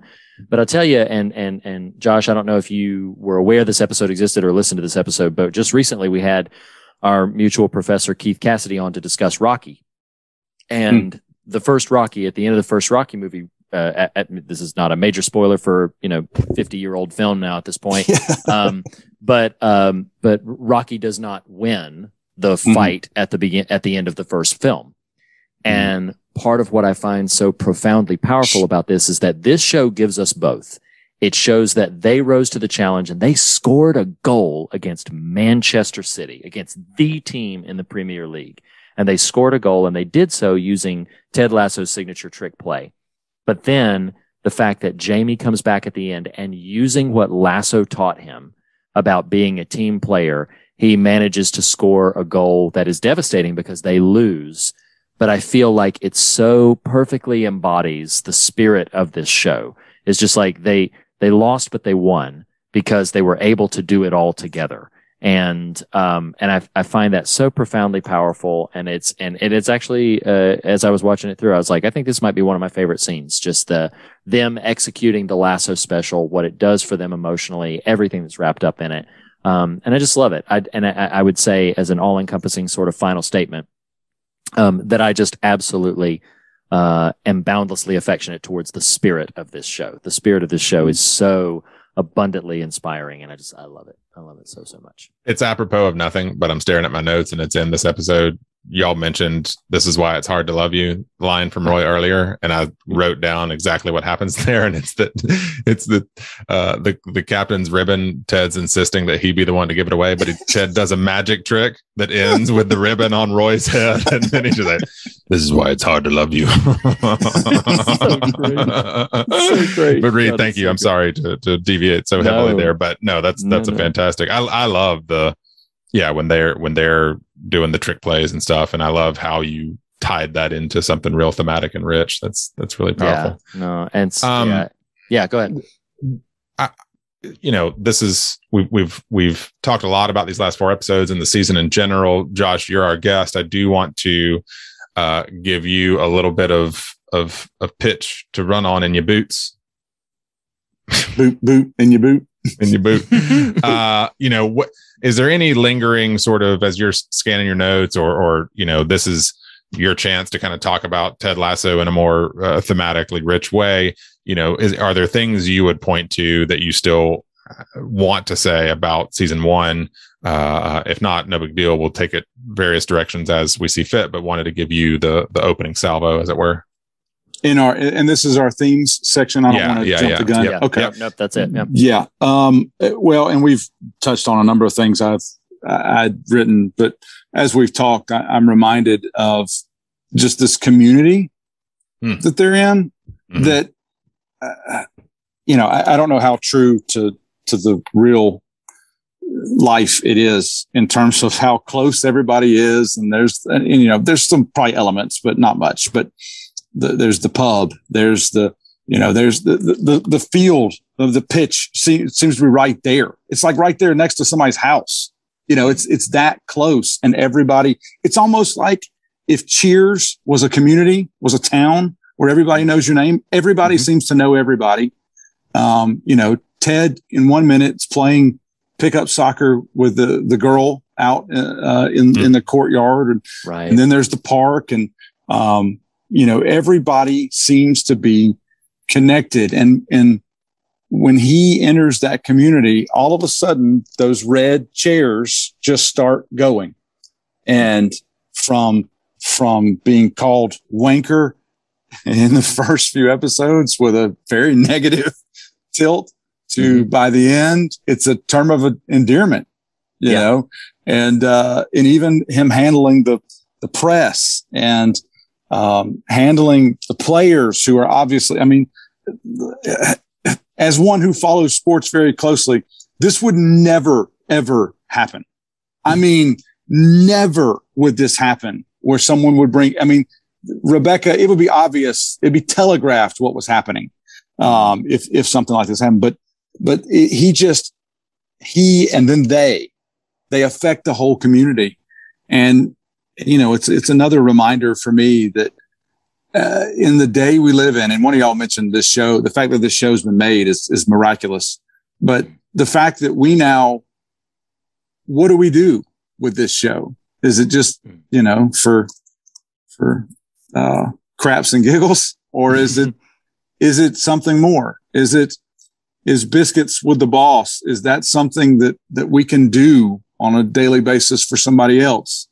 Um, turning people who may be uh, adversarial into into friends. Um, I, I'm struck by the community of Ted Lasso and how um, even in and I know this is not about this, and it, I'm, there's no spoiler here, but even as it bleeds into a second season, um, yeah, there's you see the community and what's happening and what happens when um, these people are forced to Nathan, you, you were talking about when, you know, Nate's telling Roy that when you're confronted with that, what do you do? Um, and how it affects the whole, uh, community there. Um, it, it's, it's really, really beautiful. A picture, I think, of what, what we're supposed to be as well. So that's, that's just a theme that is, is so stuck with me through this show. Can I uh, can I piggyback off that a little bit because something that I had uh, somewhat previewed in our last week's episode, Josh, you didn't you haven't had a chance to hear that yet, just because we were recording the same night. But um, one of the things that I would take away, you said very succinctly, "What do we do with the show? Is this a show we just take in? Oh, this is great."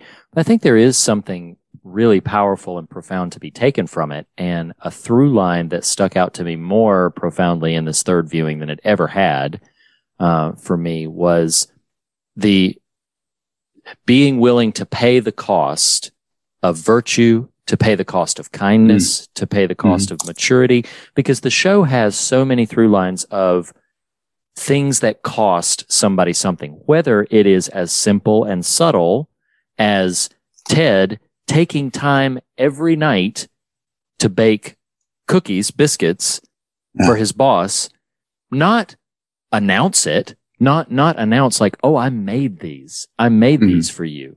Just bringing them. And, but he's paying the cost and he's paying it somewhere else. And then he's, and then he's coming forth with that.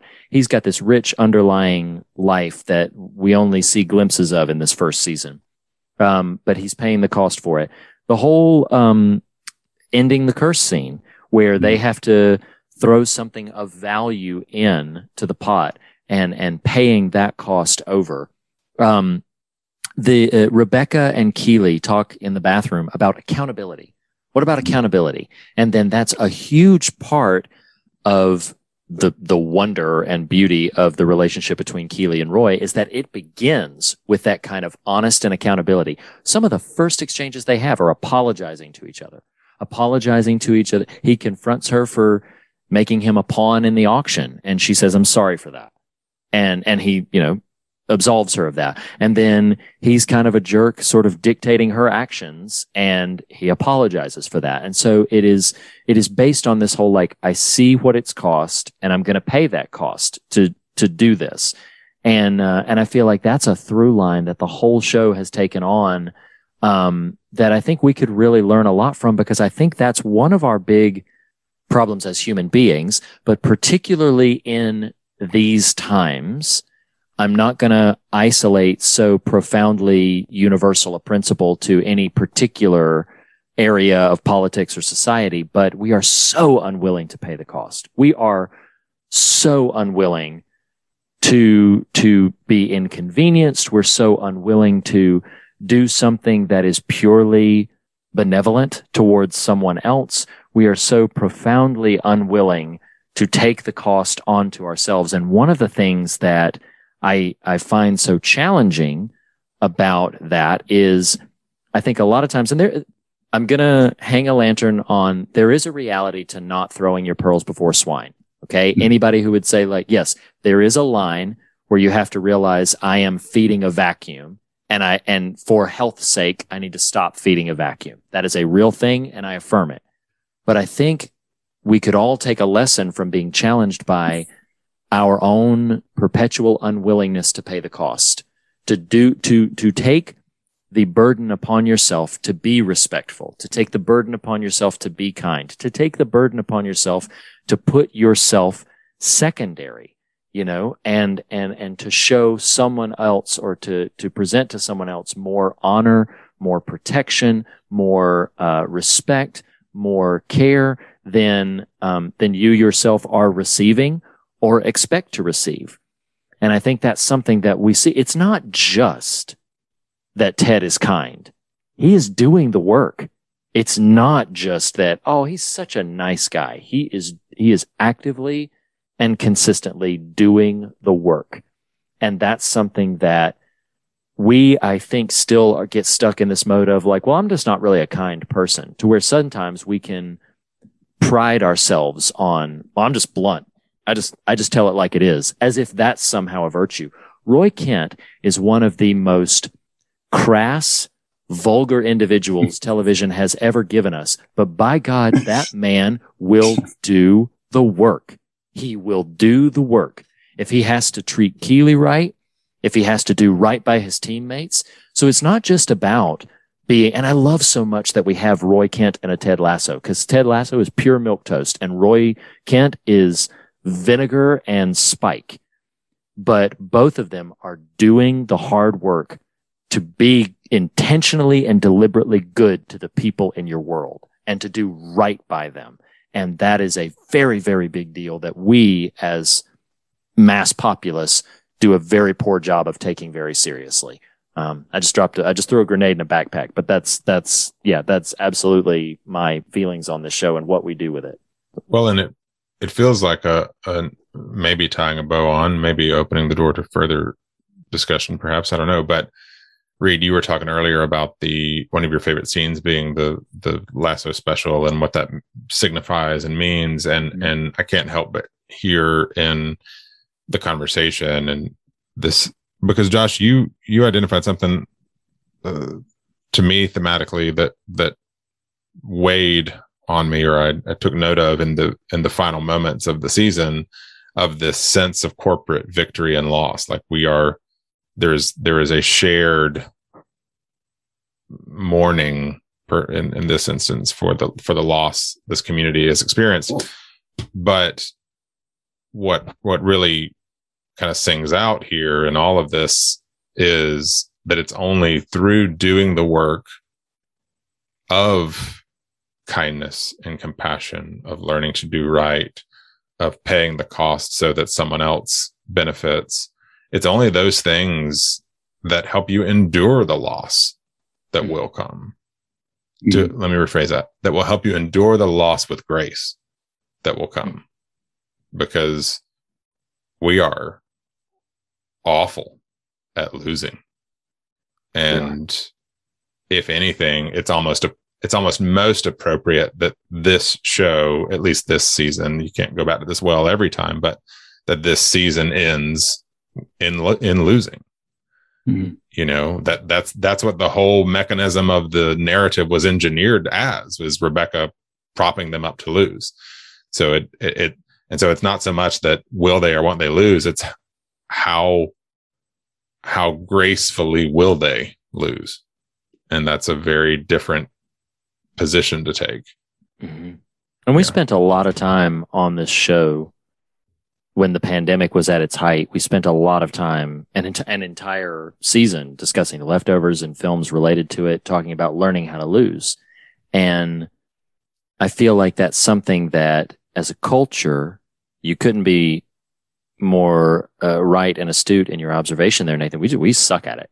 We suck at losing and we are allergic to it. We will not embrace it. We will not learn from it. We will not um, try to be gracious in it. But just by and large, it, it's it's been magnified over time. I'm not saying every single individual is bad at it. Obviously, clearly some are are much farther along in embracing and, and adapting and growing from it. Um, but I feel like that's something that we in our own expressions of faith, in our own understanding of how we navigate the world, we are so, so attuned to ultimate victories.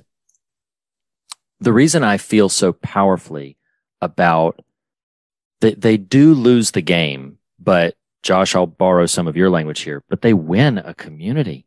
God, mm. they, they, they win relationships with one another that have changed them forever. The way Leslie Higgins and Rebecca Welton are with each other at the beginning of this show versus at the end of this show, the way the entire team is with each other from the beginning to the end of the show, like they have, they have won so much.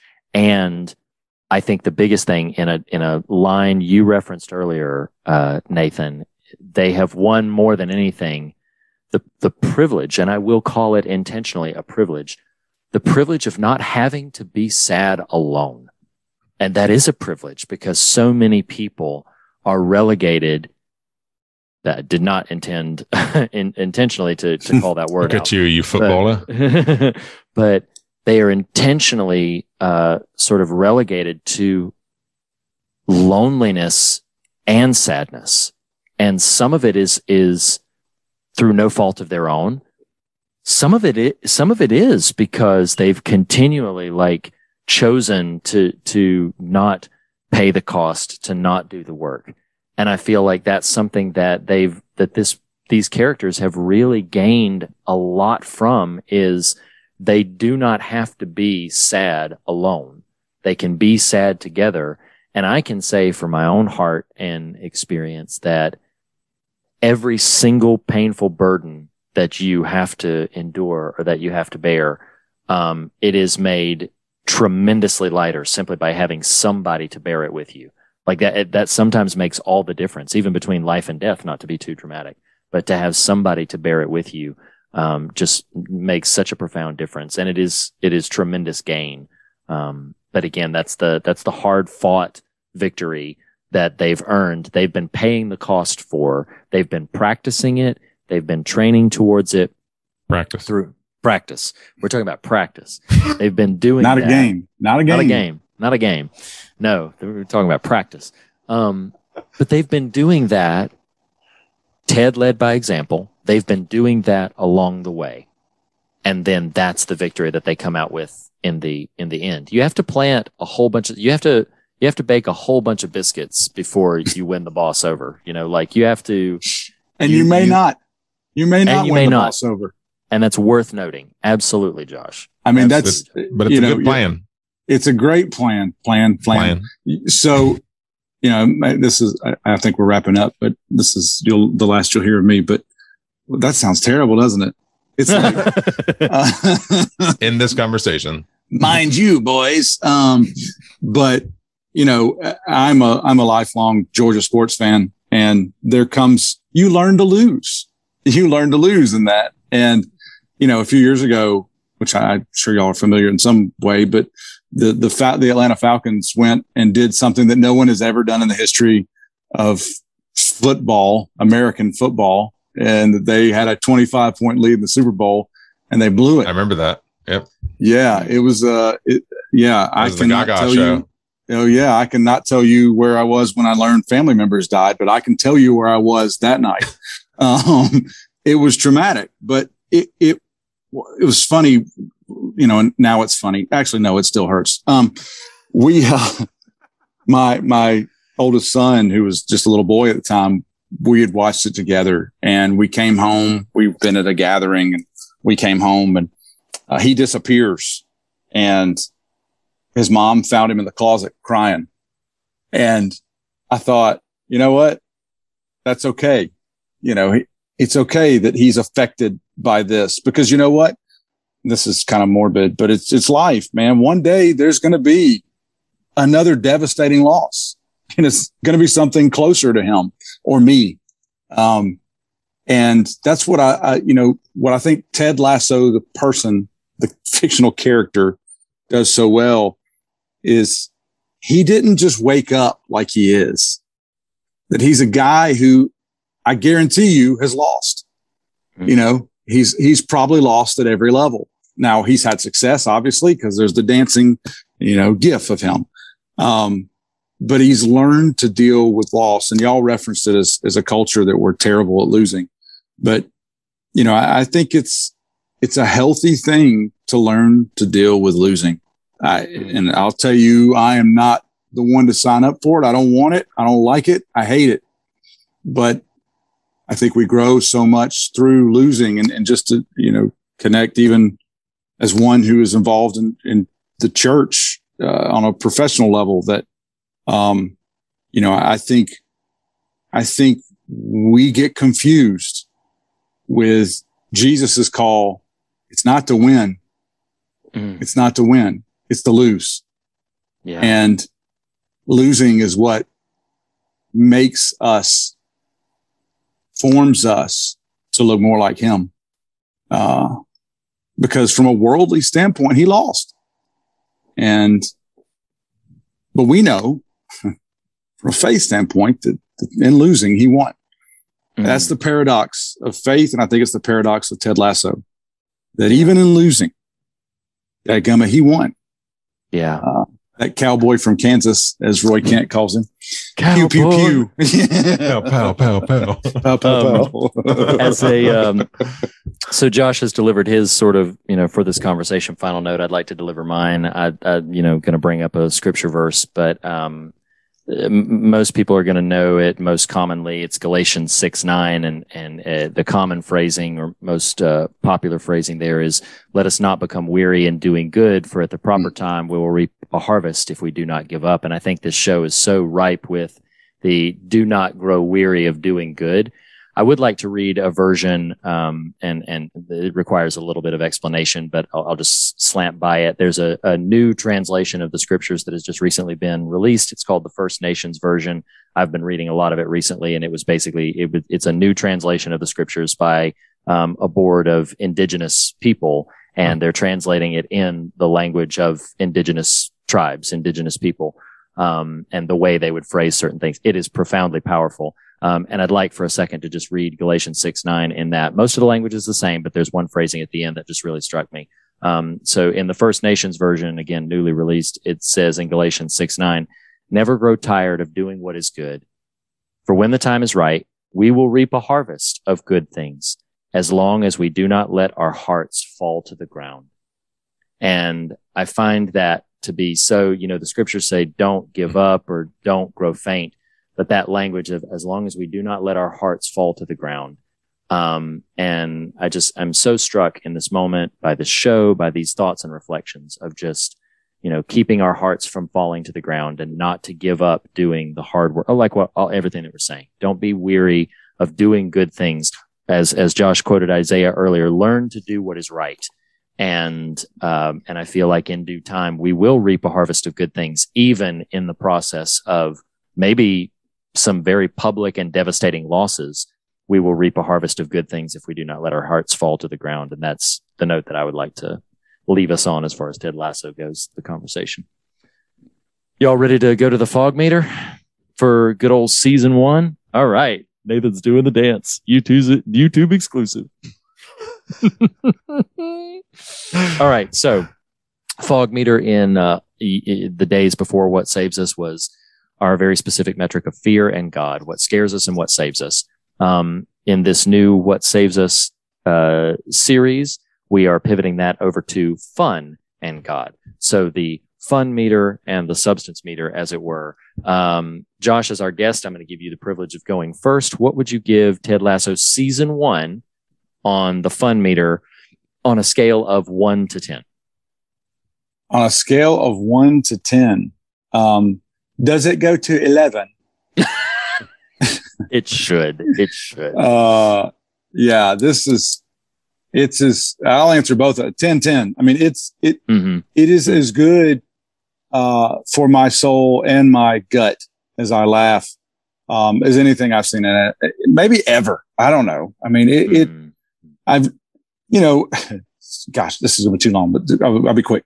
So You're know how every once in a while somebody will tell you, Hey, have you seen this? And it's like a, it's like a, a Christian based something or a religious based something. And you're like, Oh, Right. they're like, Oh, it's great. And my first, it's always like, come on, man. No, it's not. I know it's not. There's no way.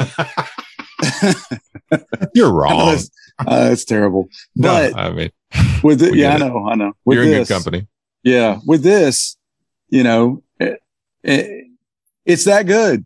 Doggone it, it's that good. That's good. Um, and and gosh, I've even thought, you know, I I would love to do a, a small group around it because it is Mm. so. Now the language is a bit much, but They love the F word. they love it. and, and they're they're they're very poetic And Roy's too. curved penis. Oh yeah, that too. Yeah, that too. So there's a whole lot of that. He but just yeah, he it- just thinks that way because of the way he moves his hips.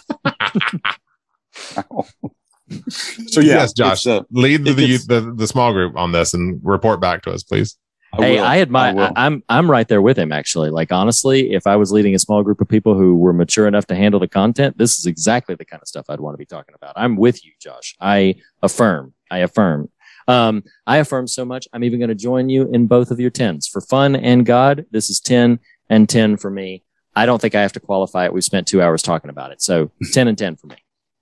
Well, it's not just peer pressure that's going to promote me. 10 and 10. Let's do it. Let's do it.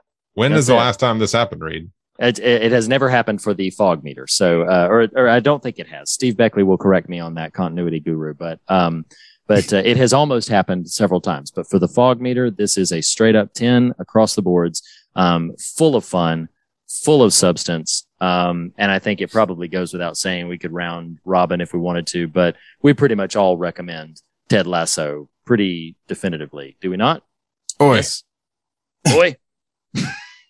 have you seen Ted Lasso? That's the question. That is the question. Have you question. seen Ted Lasso?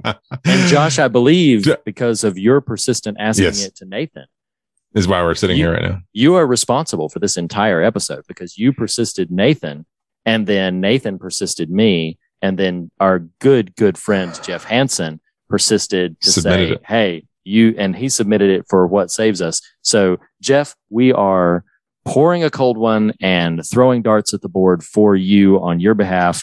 Um, but that It's puts, today's his birthday, too. Oh, and we are Recording recording on on his his birthday. It'll air, you know, a couple weeks later, but we are recording it on his birthday. So, Jeff, this one is absolutely for you. Um, and it is also for all of you listeners. If you have not yet seen Ted Lasso, I think it is fair to warn about the language. They love the F word. I would think Roy that- does. Well, pretty much. I know, They, they, they all love it. I'm just um, playing. To be but- fair, you, you're going to have trouble just understanding some of them. So that's a good you point. know, who knows? that's a Jamie Tartt. I think it is. I think it is worth saying that at least as of yet, there is no other uh, offensive or vulgar content in it. Uh, aside from some language, that's really the only thing you have to be concerned about. Um, so language, and not just language as in curse words, language as in what they say or what they talk about. Language is the only thing you have to be worried about. Um, but beyond that, it's an unqualified recommendation. Um, and uh, so, yeah, that puts season one in the books. We will be returning to Ted Lasso for season two. But as this is airing the last week of September, next week we are going into October. And when you do a show about horror movies and faith, even when you're in the middle of a series called What Saves Us, you go back to the horror well when it's Halloween times. So next week, we are going to be diving back in, still in the What Saves Us series for at least most of the month, if not all of it. We are going to be diving into a couple of our submissions for What Saves Us that were in the horror world because we're going to be spending Halloween times, uh, October times in back in the horror realm. So we're going to start with a film that was from the mid 90s. I should have looked up the exact year, but um, it is the not, and this is very important, not the recent animated version of it, but the original uh, 1990s version of The Addams Family, starring Anjelica Huston and Raul Julia. We are going to be going back to that. No TV guideposts. We're not continuing with Ted Lasso. We're going to give him uh, a well needed break for a season, and then we'll be coming back to him after October. So, uh, next week, prepare yourself, acquaint yourself with um, the Addams Family, the live action version starring uh, Raul Julia, Anjelica Huston, uh, Christopher Lloyd. And so acquaint yourself with that, and then we will see you right back here on the fog next week. Josh, thank you so much for staying up late to be with us. This was a wonderful conversation. Really had a great time. Nathan, as always, thank you very, very much. And uh, listeners, thank you as well. As we say on every episode, the fear of God is the beginning of wisdom, but not the end of the conversation. And in that spirit, we encourage you to fear nothing else and be on your way rejoicing. We'll see you next week, everybody. Good night. Be a gosh darn goldfish.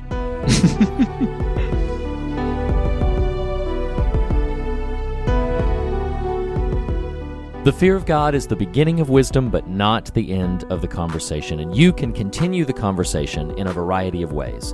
You can start by visiting the thefearofgodpodcast.com for all the latest news and episodes, or for merchandise and to contact us directly. You can follow us on Twitter at The Fear of God, on Instagram at Fear of God Podcast, or join the Facebook Fear of God discussion group. Special thanks to Jacob Hunt of jacobhuntcomics.com for our artwork to Lee Wright, who helped me, Reed Lackey, write our theme music, and to Tyler Smith at morethanonelesson.com for making our show possible. Lastly, be sure to subscribe to us on your podcast platform of choice, and if you listen to us through iTunes, we would greatly appreciate a rating and a review. Thanks so much for listening. We'll see you next week.